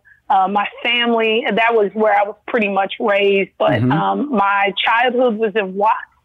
Mm-hmm. I lived in the Jordan Downs. I lived in the Nickerson Projects. Wow, I know exactly where you were. So, my home church, which is still a home church today, is on 107th and Cal Maya, right in South Central LA. So when I say South Central, that's where I mean. Mm-hmm. Actually, my mom worked outside of LA in Bellflower, so I actually bussed to school with my mom. So after elementary school, when I went to 99th Street Elementary, shout out to 99th Street Elementary, my mom bused me to school. So I rode a bus and a train to school from the 7th grade until I graduated high school. So I never went back to LA Unified after my elementary school time. Right. Okay, cool. Mm-hmm.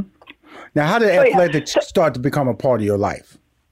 You know, it was huge for us because growing up in the city, there was a lot of, my family was, you know, no shame in my game. My family was into a lot of, you know, the drug trade and a lot of violence. And there were a lot of things, a lot of great people in my family, but there was just a lot of stuff around us.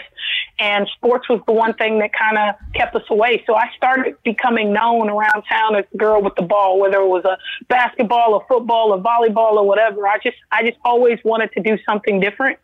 It was just inside of me to want to compete. I was a competitor. And so I picked up a football. My first sport was football. All the boys and cousins in my family, they allowed me to play. As long as you can ball, that's what they always told me. As long as you can ball now, I will let you play. So I started playing, and I played football up until the 8th grade. And a coach at the time told me, like, hey, yo, you're going to, if you want to go to college, and I know you do, and you want to get your college paid for through athletics, you need to play a girls' sport, and you need to pick up basketball or something else. And it broke my heart because I was a pretty decent football player, and I'm small. I'm what like position were you playing in? What kind of speed were you riding? See, I don't like people to be bragging. See, the whole time. I don't like people to be bragging about they're pretty decent football player. You know, what was pretty decent though? I'm a pretty fair woman. Up until the eighth grade, I was probably still averaging a couple TDs a game, probably $1.15 with the boys. So I was putting up 100 yards a game, really, even up until the eighth grade. There was never, I was never interested in playing against boys. So I know a lot of people grow up. I always wanted to play against other girls. Because obviously, once you get to the eighth grade, the boys start getting bigger and stronger and faster, and it's like, ooh, meaner and meaner and meaner, right? And meaner. And so, I always wanted to play against the girls, but there was just no opportunity. Girls football didn't exist. There was nobody that was making that available. So, I went on to high school, played some basketball, won a couple district championships down in L.A. Got the LA Times Player of the Year, started to get recruited, and I ended up going B1 to a small B1 school called Cal Poly up in San Luis Obispo, California. Know exactly what that is. Yep, start balling. At the time I went there, we hadn't won anything yet, and ended up turning Cal Poly into a pretty good program, a pretty good winner out there in the Big West. Won Player of the Year a couple of years, and had a pretty decent college career. So I was successful, but as soon as I graduated from college, I went to go flying football again. So, it's always been the thing that I love. I love to compete. And I know you probably talk to a lot of athletes and entrepreneurs, but football is unique. You got to have a different level of team and compete to want to do this, for a long time. So let me tell you something about football, a sport I could never play, by the way, because I can't look at somebody who's going to run at me as fast as I'm running towards them and not veer left or right. But they just want to stay dead on. See, that's a different mentality for me because, it's a truth teller is what I like to call it. Well, I'm just telling you, boy, a coward. Okay, I'm just telling you right now. What I'm not going to do, I'm not going to get on the football field and knowing that fool coming at me is want to hurt me. He want to hurt me and get paid. Yeah. $500 million, as a matter of fact. But before we get into league, we're right in the midst of a COVID-19, the pandemic is affecting all sports. We saw ESPN basically get shut down, because they had no sports to cover. Fox Sports 1 as well had no sports to cover. So how is it impacted? And give me a feel for what when does the league start, or what's that window for what the league is? Yeah, so the league, we play in the spring, right? We play in the spring. The whole concept was to try and not compete with the major men's sports, right? So give the men their platform that they've earned over the last 100 years and create something for when the NFL fan or frankly the NBA fan, the MLB fan, whatever sport they're playing is looking for that next competitive thing. Sort of the same concept that the XFL and the AFL had.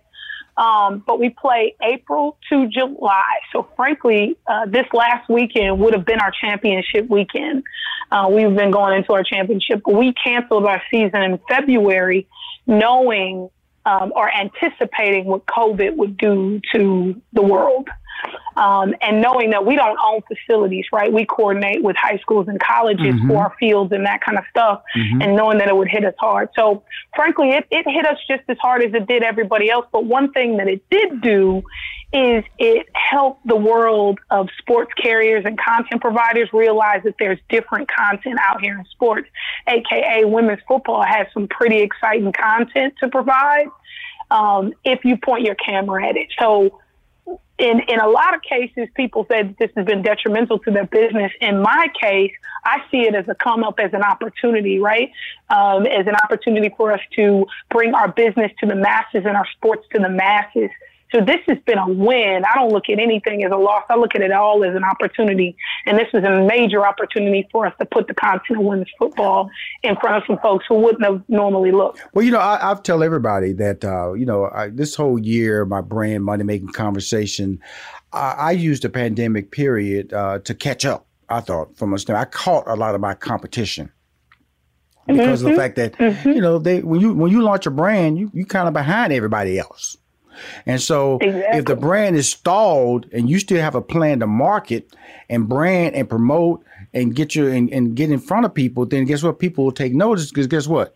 Everybody else is stalled and their mind is very curious right now as to what else I can do to entertain my brain, because there's so much available time for me to be. That's why Netflix blew up, you know, because everybody was sitting at the house. Everybody found Netflix. Netflix stock is like almost $500 because of the fact that people are trying to find information. That's why people watching Korean baseball on ESPN. Mm-hmm. They're trying to find information. So like NASCAR ratings are up because of the fact that people are finding information.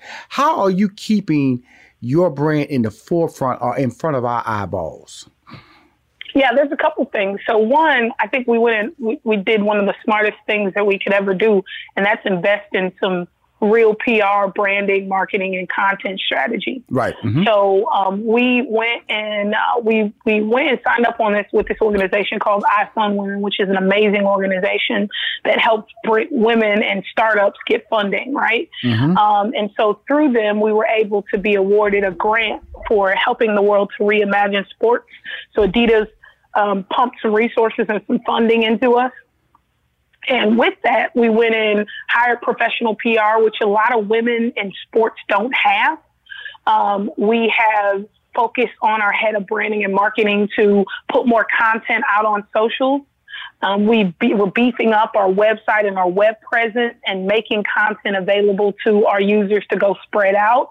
So those are the two biggest things that we're doing: beautifying our content, so making it more readily available, prettier, and then we're also investing in others that can go tell our story. But you bring up a great point of being able to catch up, because those are things that we would frankly never do were it not for COVID-19. Oh, absolutely. You know, when you're dealing with marketing, it's all a competition. And so, also the bigger level of competition is like everybody has McDonald's, they have hamburgers. Burger King has hamburgers. Five Guys has hamburgers. And, Kentucky Fried Chicken has chicken. Popeyes has chicken. Chick-fil-A has chicken.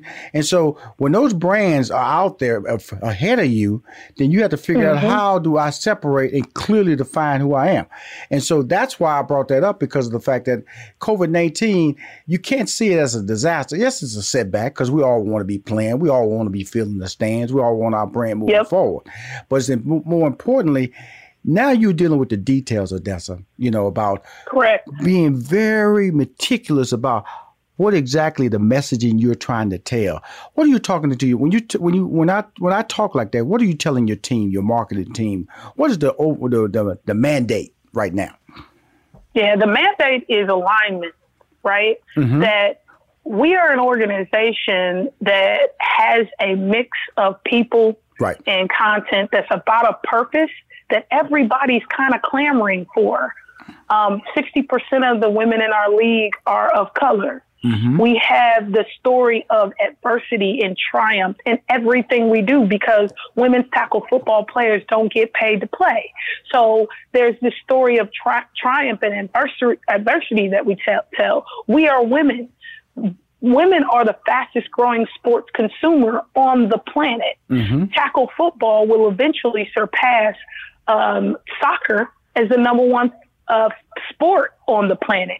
So the mandate is to go find brands, go find people that want to tell this story that don't know we exist, and align with them. Get sticky with them. Wow. Let them know that there are certain pieces of glue, whether it be diversity and inclusion, whether it be LGBTQ communities, whether it be how to speak, represent, and inspire women. We have all of that in one organization that's packaged and ready to go. So that's the story we've been telling to our branding and our PR teams. And frankly, we're a powerful organization. It's like, a group of women that are playing women's tackle football are unique to the world. It's a sport that so many people said we couldn't do. Cool. So that's our story. Cool. We'll be right back with more from Rashan McDonald and Money Making Conversations. Don't touch that dial. Cars today are like a computer on wheels, but you can't fix any of these new features yourself. So when something breaks, it could cost you a fortune, and now is not the time for expensive repairs. That's why you need CarShield. CarShield has affordable protection plans that can save you thousands for a covered repair, including computers, GPS, electronics, and more. CarShield understands payment flexibility is a must. Plans are customizable and as low as $99 a month. No long-term contracts or commitment. Plus, you get to pick your favorite mechanic or dealership to do the work, and CarShield takes care of the rest. They also offer complimentary 24/7 roadside assistance and a rental car while yours is being fixed. CarShield is America's #1 auto protection company. For as low as $99 a month, you can protect yourself from surprises and save thousands. Call 1-800-CAR-6000 and mention code MONEY, M-O-N-E-Y, or visit carshield.com and use code MONEY, M-O-N-E-Y, to save 10%. That's carshield.com, code MONEY. A deductible may apply. Hi, this is Rashan McDonald, and you're listening to Money Making Conversation. I'm talking to the co-founder and CEO of the Women's National Football Conference, the WNFC. It's a brand that is new. The COVID-19, and like with all sporting events, slowed the progress. But using her head and her team and getting the marketing machine together, it is allowing her to get into the forefront or in the faces of people who are interested in a new version of what sporting entertainment can be brought to the table, and that is the WNFC. So right now, what does the 2021 season prepping look like? Yes, so it's an exciting time. We're actually looking at what expansion looks like, right? Trying to be smart and not move too fast, but looking at other cities. There are a lot of other cities who want a team, a WNFC team, because of what we represent. So that's step one, just evaluating and doing a market research on what are the right cities for us to bring a team to, because there might be existing teams out there already, and there might be new markets that we need to expand to. So that's step one. Step two is bringing on investors, right? We're working on our investment strategy, who are the kind of people that we want to invest in the business. And step three is our TV deal. So how do we bring OTT, so a content from an over-the-air standpoint and a content from an over-the-internet standpoint. So working with which partners we want to partner with to bring our content to TV. We have a huge production investment going in for 2021. We're going to have 10 games that are going to be professionally produced, and trying to find the right medium to put those 10 games on. And then last, but definitely not least, is partnerships and sponsors. We are lucky enough right now to have an awesome sponsor in Adidas and another awesome sponsor in Red L Sports. We were the first women's tackle football league to be sponsored by either of those global companies.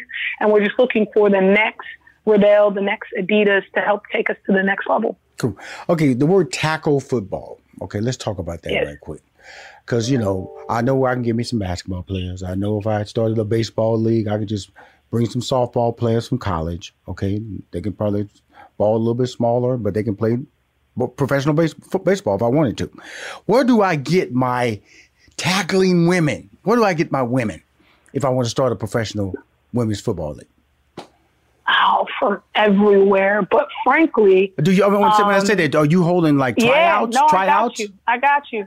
It's one of those. If you build it, they will come. More women than you would ever know want to play football. So what we do is every team in every city builds has a tryout. So we have like a national tryout day in the WNFC. So every year on the same day or around the same month, and this is going to be in November for this year, all of our teams are going to start marketing tryouts. Mm-hmm. So we do it on social, we do it locally, we do it at gyms, we go to high schools, we go to local universities. I'm sure you've heard of now, women's flag football is technically a varsity sport for the first time in the history of the world. So we're working with those schools and NAIA and the NAIA to develop that. We're also working with the Boys and Girls Club to develop a mechanism for building a pipeline that way. But really, we just put it out there, and women show up from everywhere. We have former WNBA players in our league, former women's professional soccer players, softball, everywhere. But the way that it works is we generally have a call out for tryouts, a private, some private and some public. We usually do some sort of recruiting mechanism. So every team has a recruiting function where they're working locally to see who are the pro and semi-pro female athletes in their city. So between that league-wide tryout day and the private and public city recruiting mechanisms, that's how we get our women. And those tryouts are usually held at universities or local high schools. Okay, listen, I'm at your website right now. Fantastic website, yep. By the way, WNFCfootball.com. Amazing website. Now let's talk about the branding and marketing, because we've, you know, when women try to do something athletic in the field of football, we've had a lot of, I won't use the word sexist, but very, you know, scantily clad football game, the puff football game, the flag. It all led to skimpy clothes and non-tackling sports. Now, is that a competition that you have to, that a branding that you have to avoid or deal with, that's maybe trampling into your approach of creating a real football league where women really do tackle, where women really do play? It absolutely is. It's a part of the world, right? Selling right. Sex, particularly sexualizing women, right? And frankly, sexualizing women. Because on your website, you say real women, real football, real hits. Football. Correct. And so that is a part. When you say women's football, to most people, they think of lingerie, right? Because mm-hmm. It was on TV, it had sponsors, it had those things. But women have been playing 11-on-11 tackle football for 70 years. Mm-hmm. And the reason that it hasn't broken out, like in 16 months we have done in the WNFC what no other leagues have done, and that's have the ability to get funding and do sponsorships. But it's absolutely in the way. Today we have other leagues that are selling other things other than the sport and marketing the sport and marketing in different ways. Now, let me tell you, I'm not a fool to it. Like, I believe in the beauty of women, right. And I believe in selling what is all parts of a woman. But I don't believe that my product at all has to be a sexualized product in order for people to take it seriously. And that's the difference between me and some others. So yeah, it's something I got to fight against, but I'm a fighter. I told you where I was from early at the Absolutely. Beginning of Nickerson the thing. Gardens? Come if on I, now. Nickerson yeah. Gardens. I know exactly where she's from. We're more Jordan down than Nickerson Gardens. But if we had somebody, we have that in front of us, but we're going to overcome it just like Absolutely. Everybody else has to overcome it. No, this is money-making conversation. We talk about the entrepreneurial side. We talk about the marketing side, the branding side, and you have to know your competition in order to beat your competition, because that's what we're in. We're in the winning game in this interview. And when I'm looking Amen. At the teams, you have the Pacific Conference, you have the Atlantic Conference. Now, I know I'm from Houston, Texas, and I know Texas is big. Now, you got two teams, the Houston yes. Heat and the Texas Elite Spartans. Now, I'm assuming the Houston Heat is in Houston, Texas. Where is the Texas Correct. Elite Spartans located? Where are they located at? They are located in Dallas. Okay, so it's another rival between Big D and H-Town. Yes. I like that. Yeah, the Texas Elite Spartans, I actually, I own that team. And they're here in Dallas. I'm talking to Jerry yeah. Jones. Yeah, you are. Yeah, you are. The Texas Elite Spartans are the defending champion of the WNFC. Oh, how convenient. The founder. Well, yes. And yes. her team and that she owns wins. Oh, how convenient.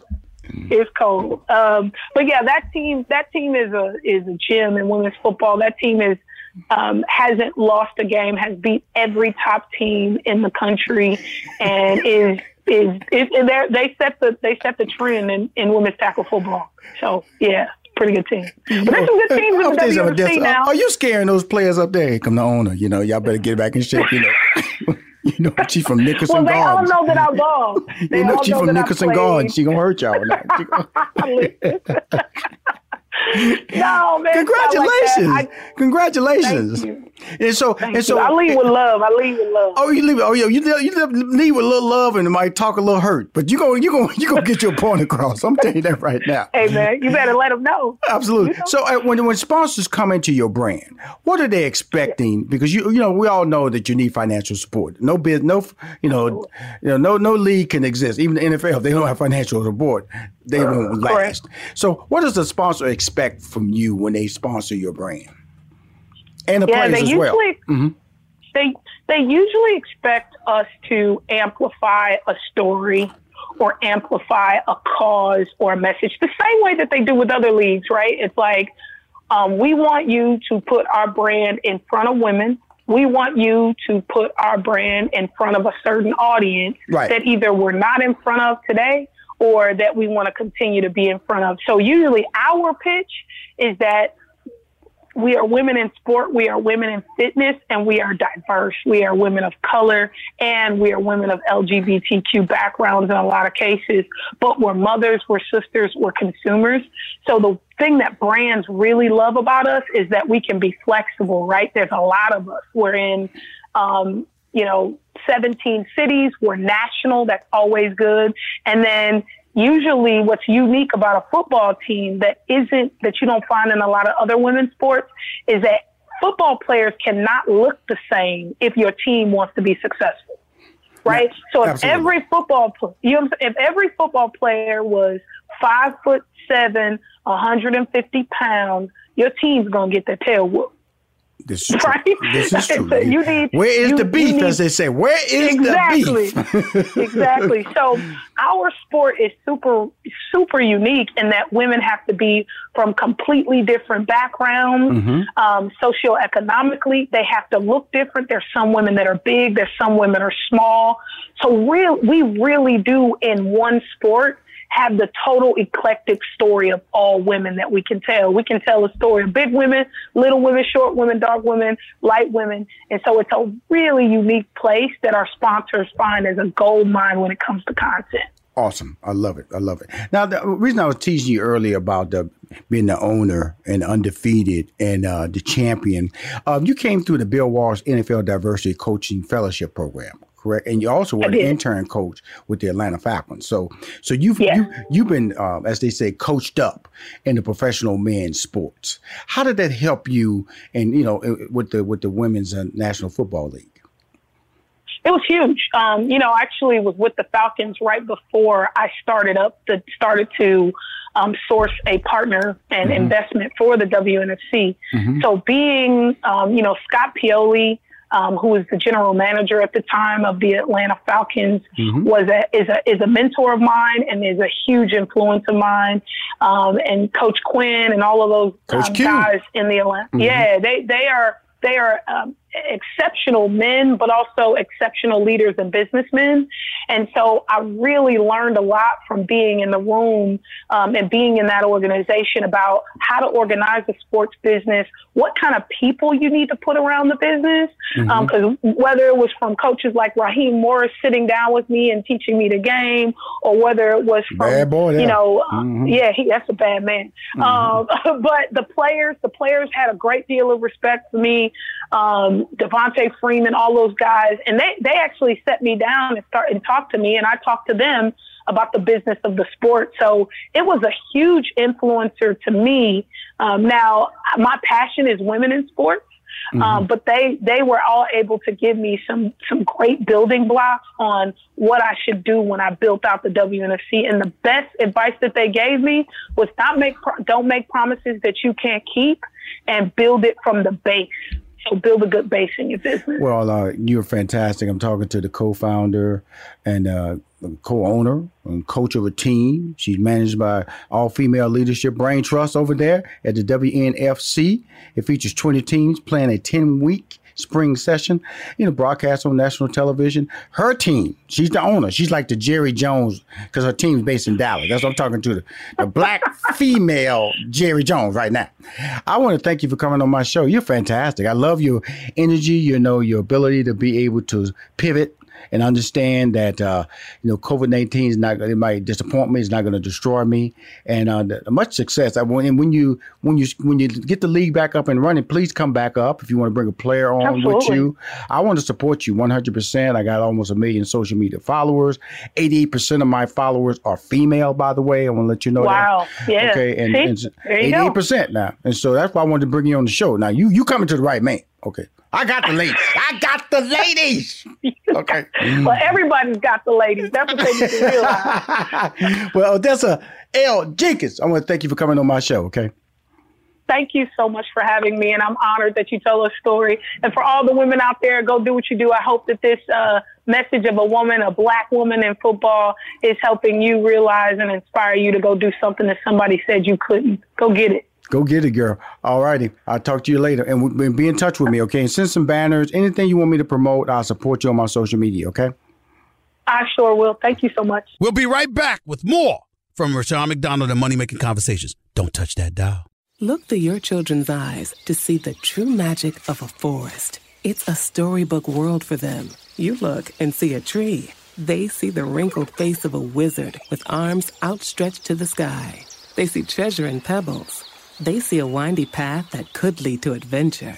And they see you, their fearless guide through this fascinating world. Find a forest near you and start exploring at discovertheforest.org. Brought to you by the United States Forest Service and the Ad Council. What grows in the forest? Trees? Sure.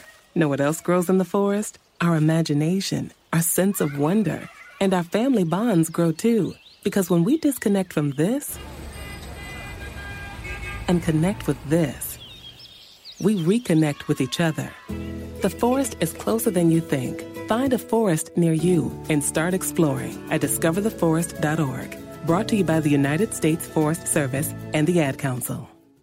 Look through your children's eyes to see the true magic of a forest. It's a storybook world for them. You look and see a tree. They see the wrinkled face of a wizard with arms outstretched to the sky. They see treasure in pebbles. They see a windy path that could lead to adventure.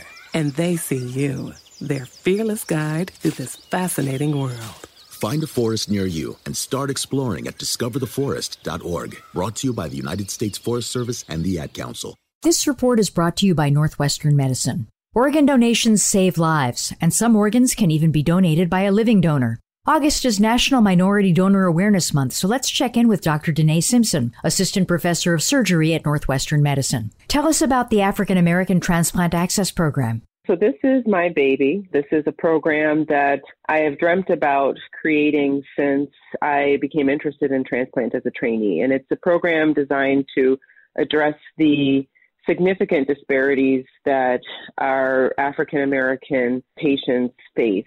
The program is designed to educate patients about transplant, let them know what transplant can provide to them, and to help them access the resources that they find so scarce and so challenging to access in order to get them on the transplant path and back to, some type of meaningful life. For more information, visit nm.org/radio. My next guest is an independent filmmaker.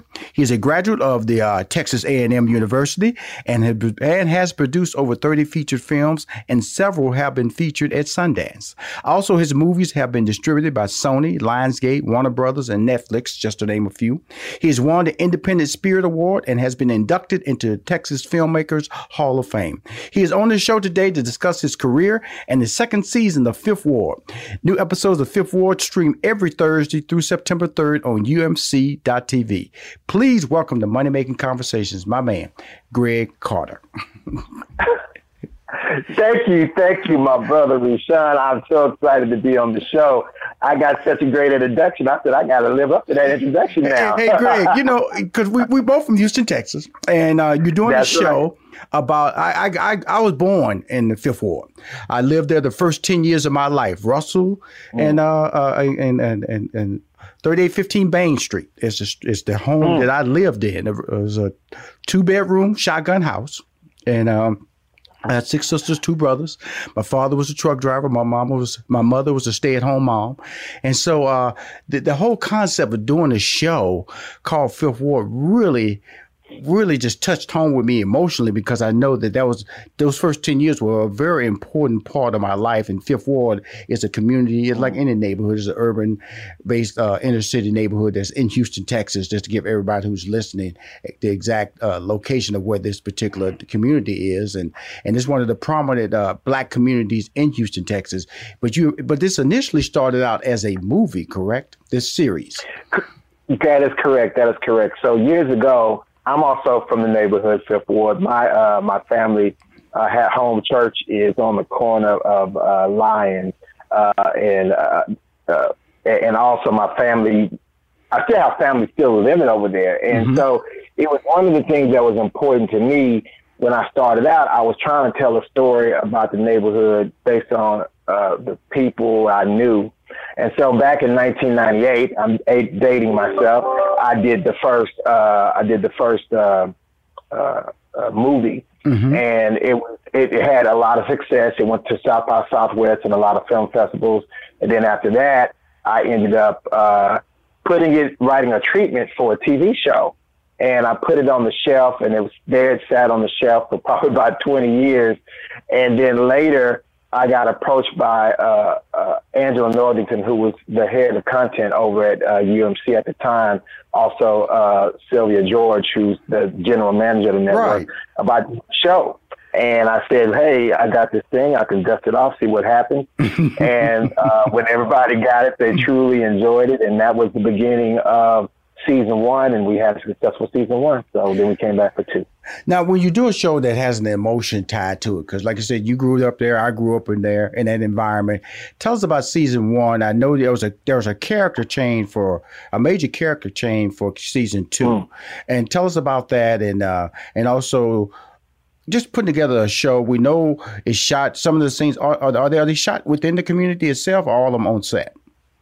No, all of the show is primarily shot in Houston, Texas, and the majority of those shots in Houston, Texas, are in Fifth Ward. Mm-hmm. I wanted to have an authenticity for the show to make sure that I was quote unquote keeping it real. But then the other thing, but yeah, we did have a couple of changes. Our lead actor who played the role of Ray Ray.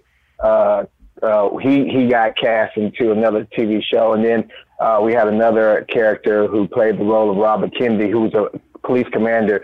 He had scheduled conflicts, and and of course, when you're shooting on a time frame and a schedule, you just have to kind of go into it and get it done. So, you get into the situation where you make the decisions that you can, mm-hmm. And then sacrifice what you can, and you keep pressing forward. Right. And like I said, that's nothing negative. I was just telling people about the business. Like I said, cast change happening, and you have to move forward and recast with the best person that's available to do that role. And you have a very talented guy.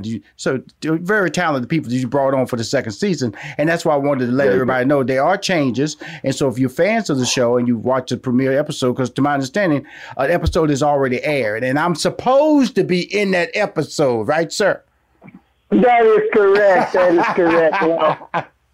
So when you watch the show, if you haven't watched the show, what you'll find is it's not just a narrative where it's characters who say dialogue.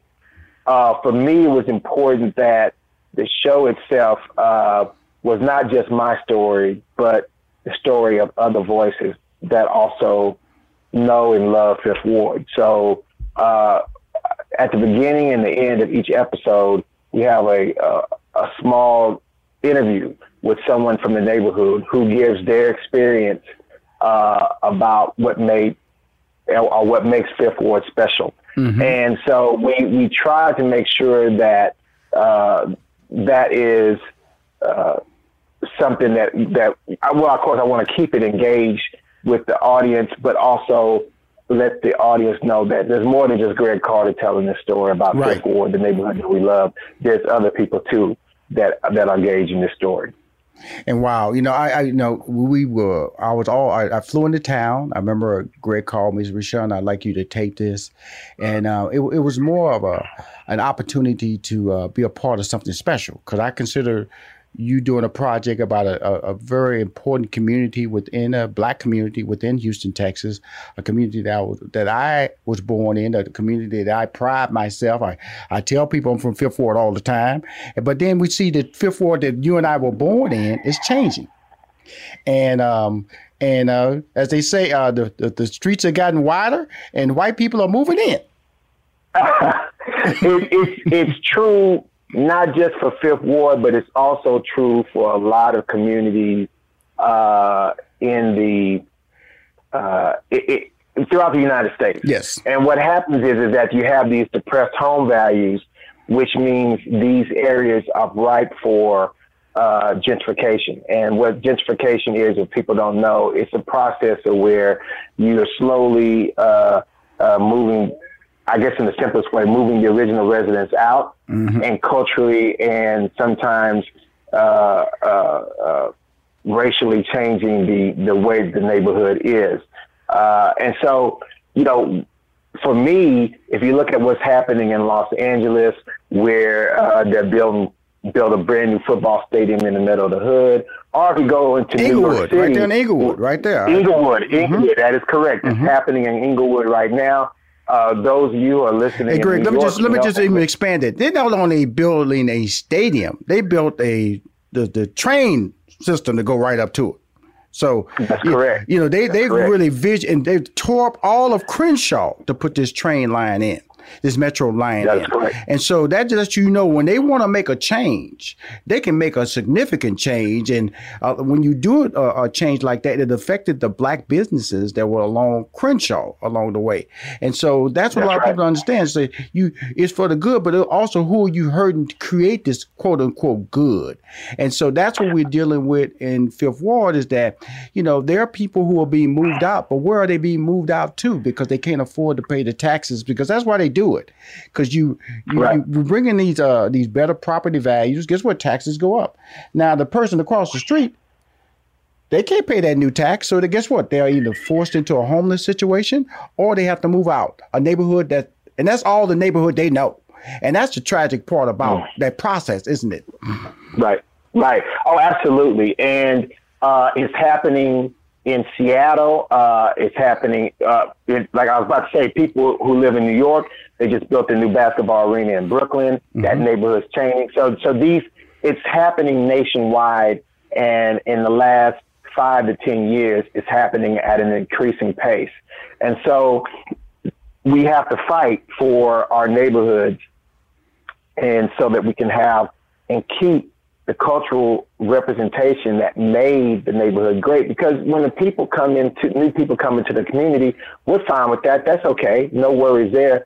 But we want the respect, mm-hmm. of the neighborhood to be there. We want the culture of the neighborhood to stay. You know, we want all that to happen. Wow. Now let's talk about this theory. Let's get back to this. I don't want to get so social to forget that I brought you on this show, because you and I can get to talking, because you're a Texas A&M grad. I'm a University of Houston grad. So, you know, we've gotten our degrees. We, you know, we have intelligence behind. Not saying that other people don't have intelligence, but we both from Fifth Ward. And so we have a passion when we start talking about this. But this series, some of your main characters, Mýa and my boy Carl Anthony Payne and Omar Gooding and Jaylene Mack, talk about putting a cast together like this. And if you don't know Mýa, the former singer, I shouldn't say former, the singer Mýa is one of the lead characters in this particular part, Gary Sturgis, bringing all that casting together. My man Carl Anthony, who I love to death, and Omar Gooding, I used to work with him on Smart Guy back in the day on WB. And so I know who you're working with. And Jaylene Mack, she's one of the most famous attorney/actresses in the game. Oh, yeah. Jaylene, look, let me tell you something. Sometimes I marvel at how much Jaylene Mack does in a day. I'm like, Jaylene, you do more in a day sometimes than some people do in a whole month. So I don't know how you do it, sister. Mm-hmm. But the cast, you know, I'm the son of a Methodist minister, and I feel like I was really blessed to have a cast such as Mýa and Gary, Carl Anthony Payne, Omar, Reginald T. Dorsey, Jaylene, all those people. And there's so many terrific, talented people who are from the Houston area, local actors that come in. And what I think it really was that when people had an opportunity to read the script, the first draft of the season one, episode one script, people were just drawn to the characters, because, you know, we don't really have a lot of stories that are urban, that are told from the perspective of, you know, residents in the neighborhood more. I think somehow or another we came to the conclusion that was passe. We wanted to be this, that, and the other. But we cannot forget our forgotten poor and our forgotten underclasses that are with us. You know, I consider myself, and just as you, someone who picked ourselves up from the bootstrap, but we still have those neighborhoods there, and it's important for us as individuals to make sure that we give and inspire hope so that those people can thrive and do well. And so, you know, the characters are written from a perspective that they have a huge sense of hope and faith in them. And so, even when Carl Anthony Payne is playing the bad guy, he still has that in his character of where he is trying to do things for the betterment, but he has his own way of doing it. Right. And so I think that's what I always wanted to do. I wanted to make sure that we connected with the understanding that, you know, when things are not the best way that they can be, you know, you can survive and you can make it, but also show how people maneuver and weave through life, maybe the way that you didn't do it, but maybe your grandparents did it or your mother and father did it. And because people are still doing that today, and I think it's important to bring a spotlight to that journey. I'm talking to Greg Carter, director, creator, executive producer, you know, everything. He edits, he does it all. That's what you do when you're learning. The reason I'm saying that, because I got to go back on us, but also if you want to catch this series, Fifth Ward, it's on UMC.TV. It's a streaming service, and anywhere you find Netflix or Hulu, you can find UMC.TV, and just go to the site and find the Fifth Ward. It's a fantastic series. It's in its second season. But let's go back on our journey. We're all the way back to when I opened a comedy club, Hip Hop Comedy Stop, and you was, you know, all I heard was Greg Carter. You got to get with Greg Carter, because you was doing all the music videos in the city of Houston at the time. That's where you cut your teeth.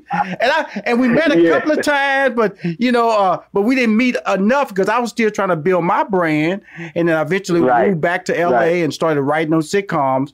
But really, it's always a journey, and you got to start somewhere. And it started with you those early years when rap took off, when the Ghetto Boys were just put a face on the city of Houston music scene, and you was right at the heart of it, Greg. It was funny because so when I went to college, I was studying engineering, right? And I had the chance to study. I had to take a couple electives, and I studied screenplay writing.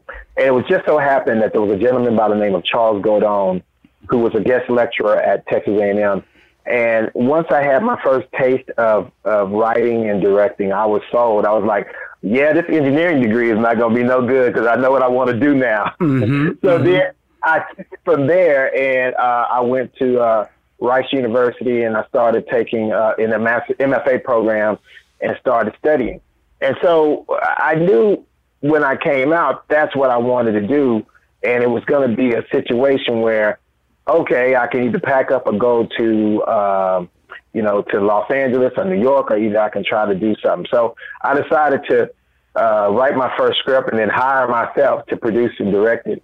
And that was the acorn, the genesis of how things started. And I always tried to look at, you know, everybody's journey being unique and different, including my own. So, you know, I didn't long for, okay, I got to go. I got to get out of here. I just, because at the time I was married, and I was starting off with 2 kids, mm-hmm. and I was just like, well, you know what? I can be a dad and do both. That proved to be a little difficult, but you know, I still know that, you know, with perseverance, you can find success. And so I always thought that, you know, once I got into the situation of actually trying to make content and drive the, you know, we call it content now, but it used to be, I'm shooting a movie.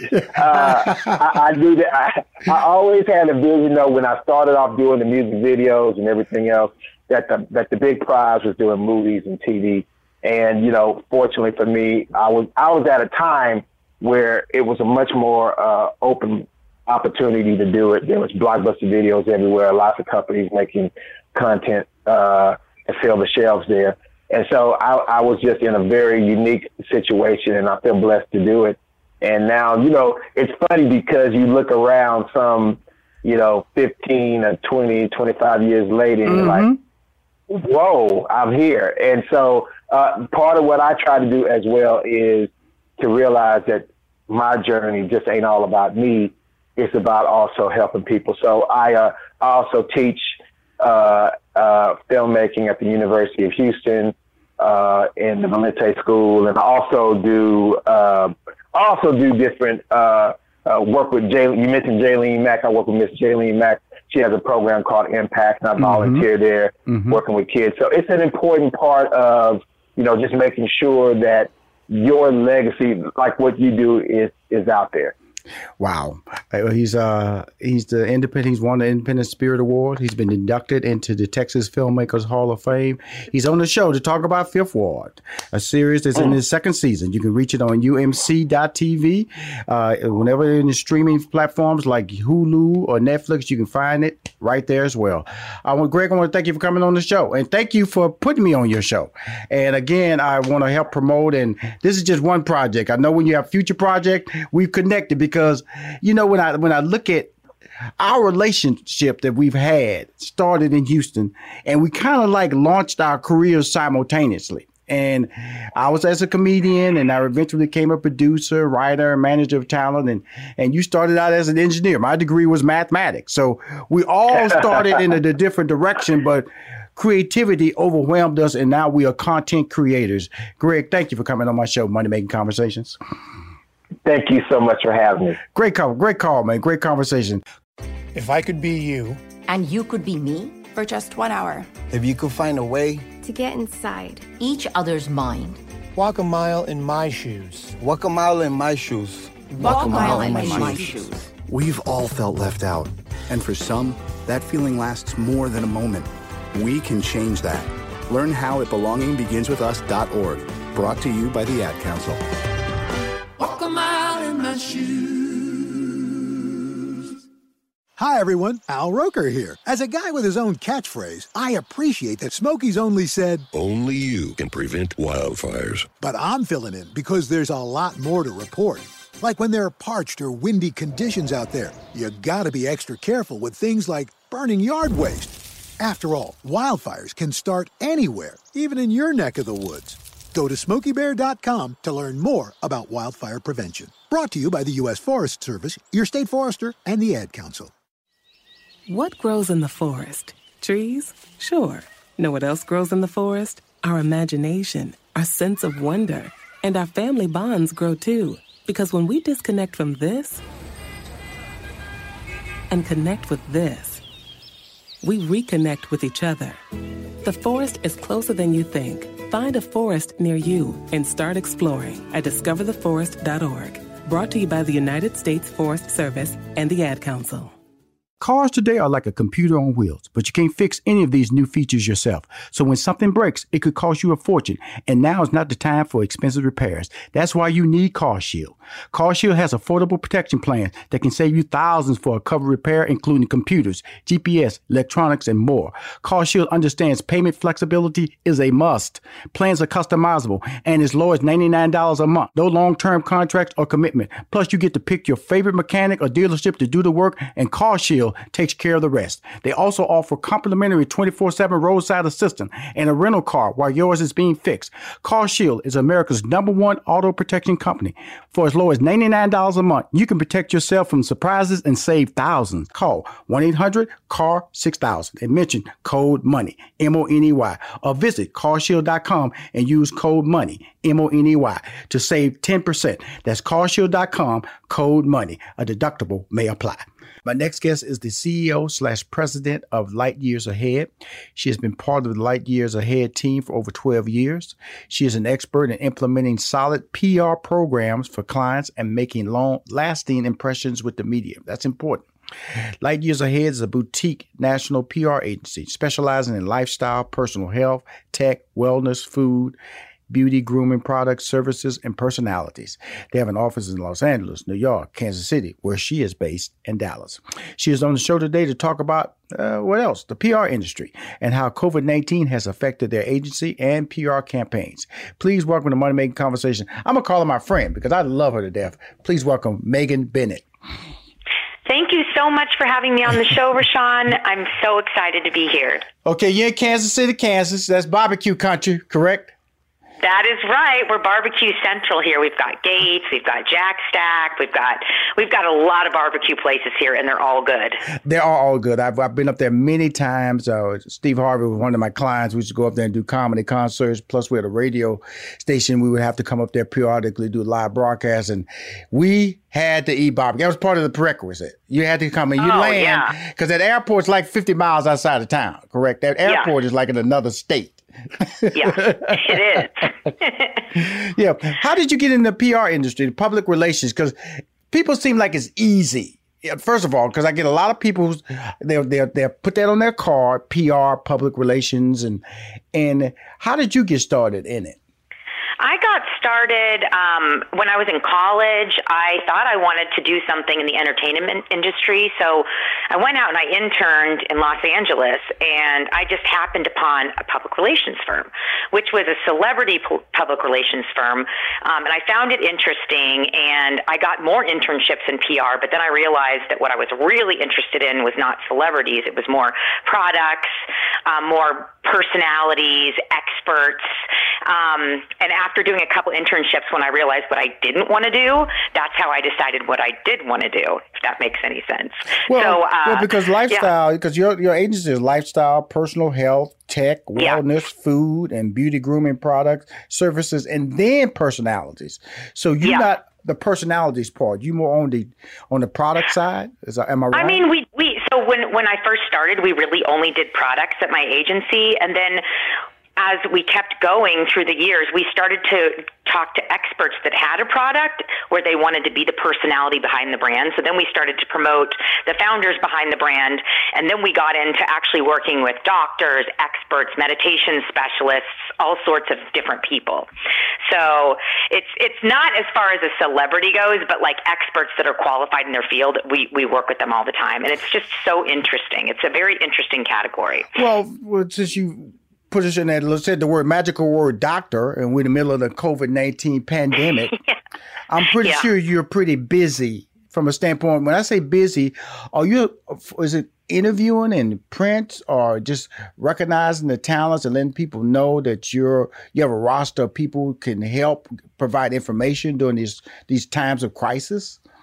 Well, basically what we do is we offer, right now during COVID, most of our clients we have two experts that are meditation experts, and they provide, tips to de-stress during quarantine, how to, if you're going crazy with your kids, how to stay calm. And then some of the brands that we work with are actually products like a thermometer that's, a no-touch forehead thermometer, hand sanitizers, things that can really help during COVID, which, in our case and in our brand's case is actually advantageous, where, I feel bad because a lot of other brands, this is not a great time, which is totally understandable.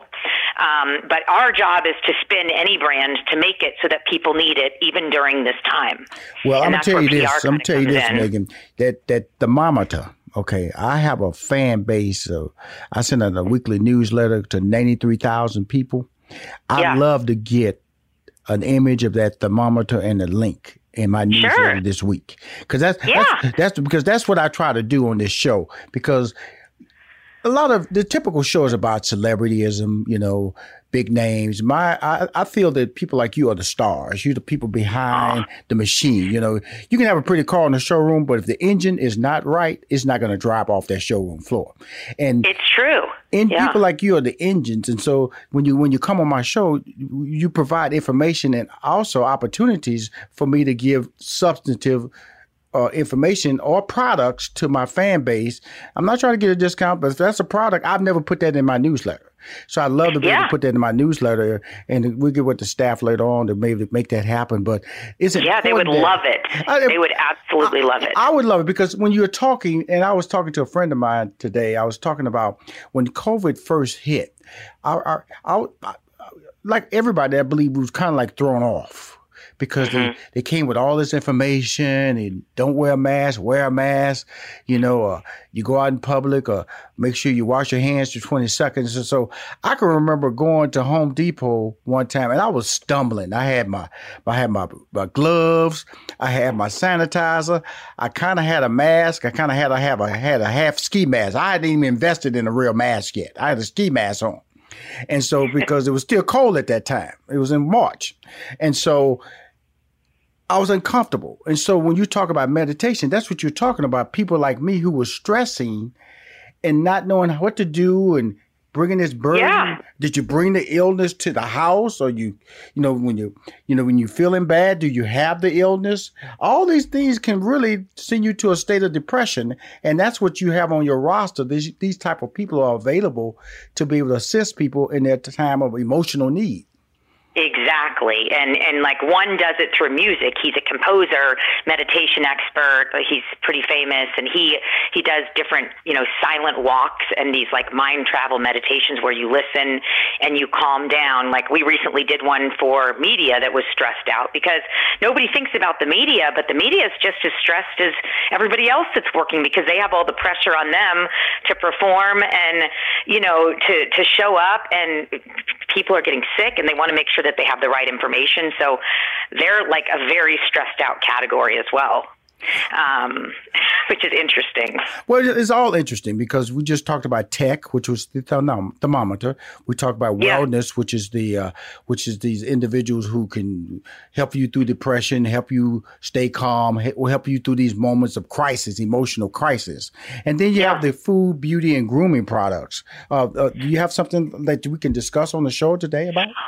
Well, yeah, the thing with food, beauty, and grooming is that even though everybody's going through this, people still want to buy stuff, They still want to look good. They still want to do their nails. They still want to, get rid of wrinkles. But they're doing it themselves, though, right? Yes. So everything now that we're promoting is like DIY spa beauty at home, which is great because all of our products are done at home anyways. Okay, maybe help your boy out. Okay, I need some help. You know what I'm saying? My face, I'm trying to stop the process. I'm not going to go in there and do any plastic surgery. Do you have anything can help out this old face of mine, this old male face of mine? Do you have anything? Well, you look great, but yes, 100%. We work with like a couple different skincare brands. One's called My Shell Dermaceuticals, and they've been around for years. They're at Whole Foods, and it's natural. They have some great anti-aging products. Mm-hmm. We also work with kind of a crazy brand that's called Ballsy. You can look it up. And that's for men, only targeted for men. Mm-hmm. Wow. And then we work for some other brands too. One's called O Natural Skincare. It's from Australia. I'm sorry, not Australia. It's from New Zealand, right. And it's anti-aging. All this stuff. In the home park, all right there. Balding, aging, anti-wrinkle. I'm your customer. I'm a customer. I'm gonna hook you up. You're gonna hook me up now. You got a lot of email links. You gotta send me. The balding. When I'm done with you, you're gonna look 30 years younger. Tell you. And guess what? I'm gonna be your poster child. You're gonna say, you're gonna go, look at it. Look at this brother right here. This is before, this is after. This is before the interview, this is after the interview, after you had all our products. Because we are in an age of, we don't live like our parents live, because we're not designed to retire. I know my mentality is not set to retire because I have so many things I want to do. And guess what? Retirement money won't let me do it, okay?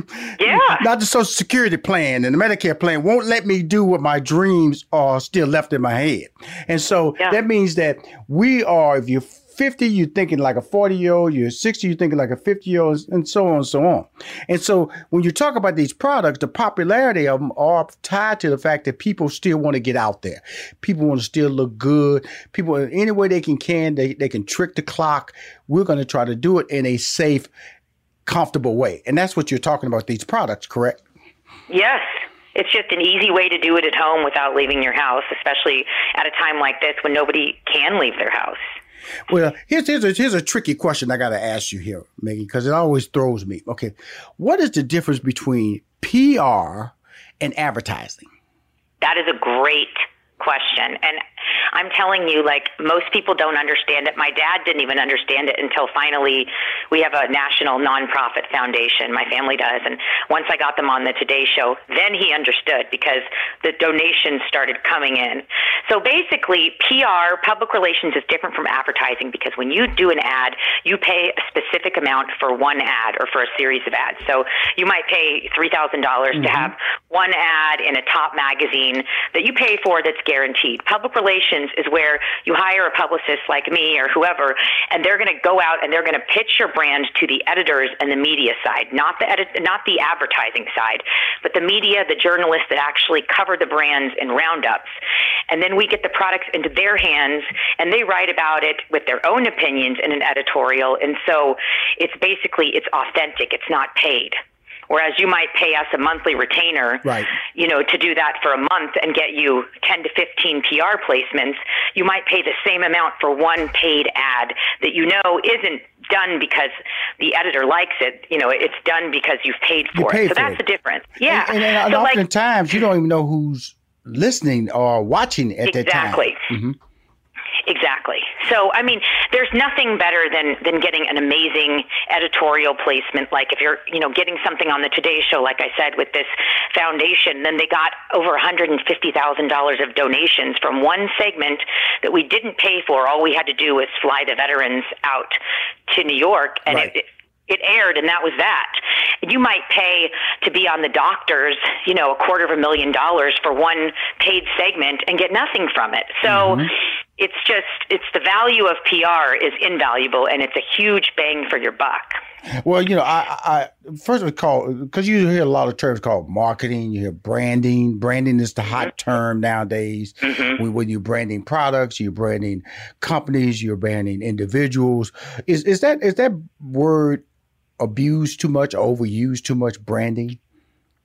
I mean, in PR, it's not, because we have people asking us all the time, if we hire you, what's the return on investment? Are we going to get sales? Are we going to make money for this? And we always say, at least with PR, it is really more about branding. It's building brand awareness. And if it doesn't drive sales, that's our job. Is not really to, it's great to drive sales, but our job really is to drive brand awareness. So in PR, I think it's a word that we use frequently so that we don't get pigeonholed into becoming like a pay-for-play agency. Well, you know, it's interesting you said, because you said PR is not a brand awareness. It's not marketing, though, right? I mean, public relations is a part of marketing, but our job as publicists is to create brand awareness, which sometimes can drive sales, well, but it's not guaranteed. Right. It's really interesting because you are in that world, because, you know, once the pandemic hit and everybody became, you know, stay at home, that dynamic kind of changed the whole approach, because we saw advertisers shut down in the second quarter and first quarter, well, the end of the first quarter and all of second quarter, advertisers, you saw live events started to be canceled because they couldn't happen because of COVID. How did that affect the PR business? I mean, with the PR business, what we did is we went out and tried to target entrepreneurs who really didn't have the means to pay for advertising, but could have the budget for PR. So to us, we kind of used it and said, all right, we're going to try to drum up more business and help these people that normally, you know, wouldn't be able to spend for advertising. Right. So I think it was actually, for us, it did help, because a lot of people really still wanted to continue. They just launched a brand and then COVID hit, and they're thinking, well, what am I going to do now? I got to keep the momentum going. Mm-hmm. And so that's where we came in. But it's more just us getting our name out there and, you know, making ourselves known and branding ourselves, which is hard to do when you're busy with a bunch of clients, you Absolutely. Know? So it's Absolutely. I'm talking to Megan Bennett, my fantastic friend from Kansas City. That's barbecue country, for those who don't travel that much. She's a CEO, president of Light Years Ahead. The Light Years, that's named after the owner of the founder? The founder of the company, Betty Light, who is my mentor, and I worked with her for over 18 years and still working with her. So how did you guys connect when you throw out the word mentor? So I mean, she is my 100% mentor. So when I moved out to Los Angeles after college, I started working at this internet company doing quote unquote public relations, but it ended up more being like a customer service shipping job. Right. And so after 6 months, I'm 22 years old and I'm like, okay, this is not what I want to do. So I started to apply for other jobs and I reached out through UCLA Job Track, and this lady interviews me for a job, and it's Betty.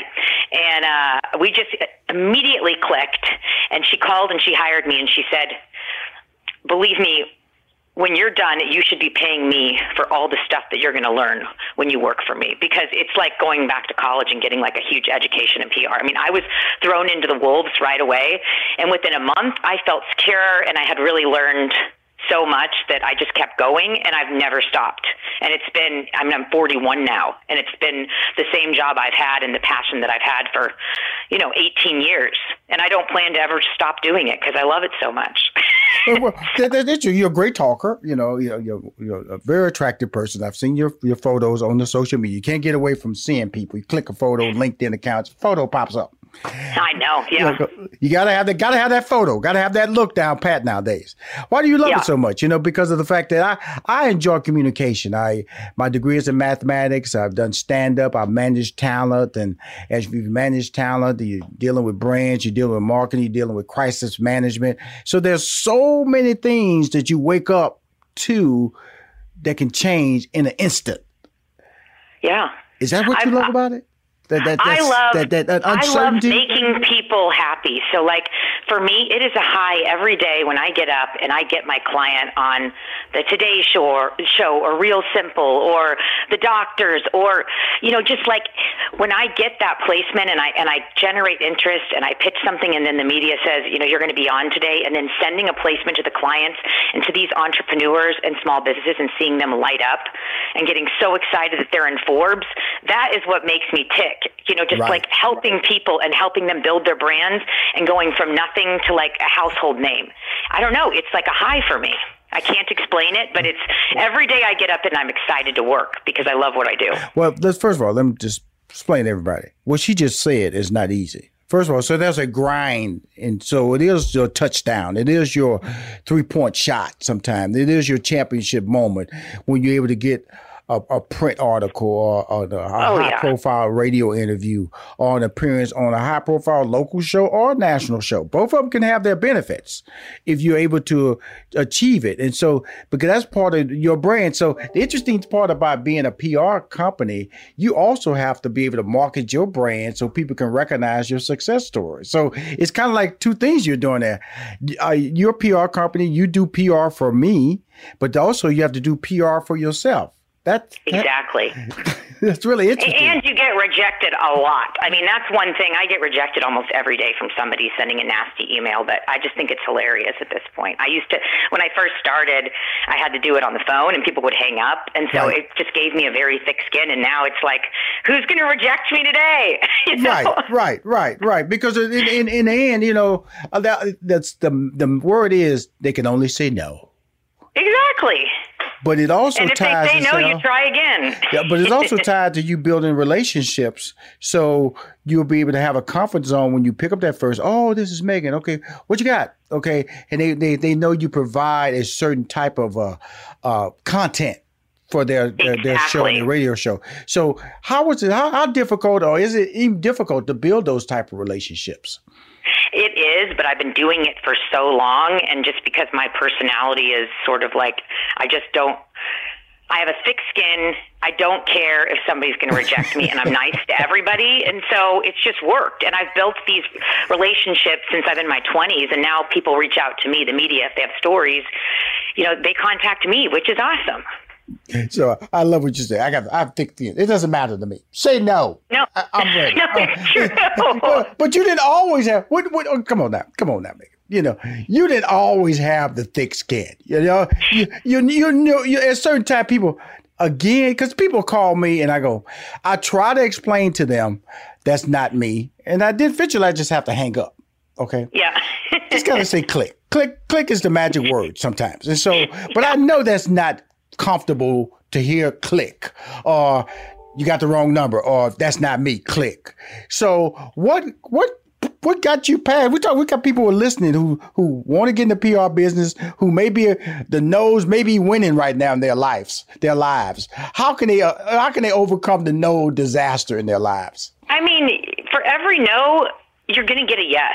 So like yes. I say for every rejection, and it was hard at the beginning when I first was like smiling and dialing on the phone. And then my mentor, Betty, was like, Megan, don't take it personal. Like, this is not even your company. You're just trying to do this. You do the best you can. And if they don't like it, ask somebody else. And that's what I do. Like, so Megan, you were happy getting on the phone.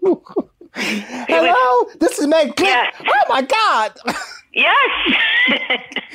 But you know what? For every click, I'd make another 20 calls and I'd get one that was interested in sending me samples. So it's like, and I say this with the media too, if you're trying to pitch your brand and you reach out to one person at Forbes that says no, reach out to another person there. Or if they say no to one thing, pitch something else.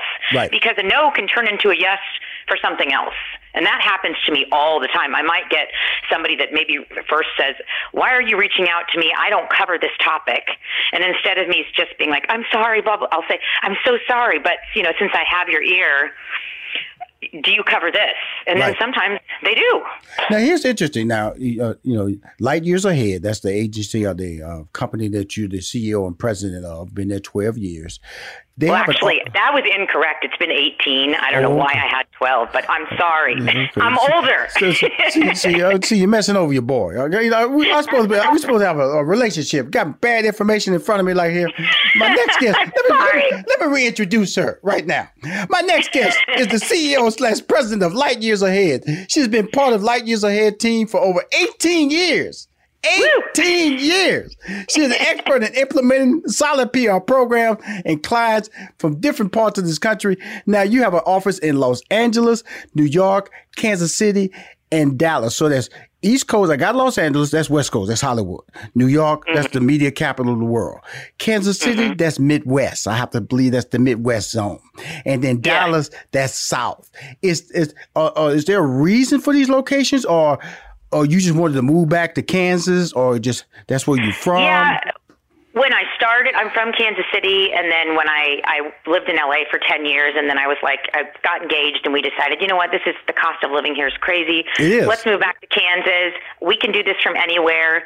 So I moved back to Kansas. Our creative director, who was based in LA, she moved to Fort Worth. My business partner's always been based in Manhattan, Chloe, and Betty's in Los Angeles. So we kind of are across the country now, which is great because we have our fingers on the pulse of all the different trends in the different regions. Well, yeah, but things that happen in Kansas don't always happen in California. But you're happy though. That's the beauty of this call. Happy. Oh my gosh, yes. You know, you said someone went back to Fort Worth area, which is great. They wanted to be there. You wanted to be in Kansas City, Kansas. New York is my favorite city in the United States. I've lived in L.A. for 15 years. I'm very familiar. I'm a Houston, Texas, born and bred, so I'm very familiar with Dallas. So each one of these, I can understand how each one really is different, but also how you can connect the dots between the two. Now, here's my question. Like, when you do, like, I've been a manager of talent, and I work with a lot of different PR firms. Now, on major TV shows, do you guys accompany the talent to the TV shows or the radio shows, or you just have how does that work? Yeah, I mean, when we do segments with the doctors or segments in New York, you know, we try to go as much as possible because we have somebody in New York and LA so we can accompany the, you know, the expert. So, yeah, but sometimes they want to go by themselves. They're used to it. They like to just go do their thing. It really depends on the client and how much hand-holding they need. And also, I mean, you know, if we can make it, it's great. And for regional, yeah. I mean, whenever I do segments in Kansas City, I always attend because it's fun. Well, my friend, I really want to thank you for calling on my show. Really, this is you. You know, can you come back? Let me tell you something, Megan, because now I know you're 18 years in the business. Okay, you know. I'm only 21. How is that possible? You know, and you look fantastic. But this business is about, you know, if you, you know, I know I get emails from different people in your office about various clients, and I'm sure eventually I'm gonna get some of them on my show and my platform, because my platform is an information-based platform. And so when you're specializing in lifestyle, personal health, tech, wellness, food, beauty, less grooming products, services, and personality. And you're going to get that scale to me, that thermometer to me as well, so I can put it in my newsletter, right? Absolutely. I'm getting it to you. Okay, my friend. I appreciate you. And any closing remarks, and any numbers we need to call, and the websites you need to give out, because you still got to do PR. I know I'm interviewing you, but you still got to sell your company. Now, anything you got to sell right before you leave? Absolutely. I can help you. Megan at lightyearsahead.com, and my website is lightyearsahead.com. Well, my friend, we're going to talk soon. And again, get that to me. I know Samantha's probably going to contact you, and we're going to move forward and keep building this relationship. And you stay safe out there in this pandemic world, all right? You too. Thanks for having me on. It's been a blast. All right. Take care. Bye-bye. We talk soon. Miss 18 years in the game. Okay? Okay. Too much. Take care. Bye. All right, if you want to hear more Money Making Conversation interviews, please go to moneymakingconversation.com. I'm Rashan McDonald. I'm your host. In this season of giving, Kohl's has gifts for all your loved ones. For those who like to keep it cozy, find fleeces, sweaters, loungewear, blankets, and throws. Or support minority-owned or founded brands by giving gifts from Human Nation and Shea Moisture. And in the spirit of giving, Kohl's Cares is donating $8 million to local nonprofits nationwide. Give with all your heart this season with great gifts from Kohl's or Kohl's.com. Still living in 2021 and manually taking notes? There is a better way. Start the new year with otter.ai. Automatically get meeting notes. Otter.ai works for virtual meetings like Zoom, Microsoft Teams, and Google Meet. Sign up on the web for free or download in the app stores. Otter.ai. That's OTTER.ai. Sticky notes, email alerts, a string around your finger. They're just not big enough. So here's a big reminder from the California Lottery. Tomorrow's Mega Millions jackpot is over $300 million. Whew. Play now. Please play responsibly. Must be 18 years or older to purchase player fine.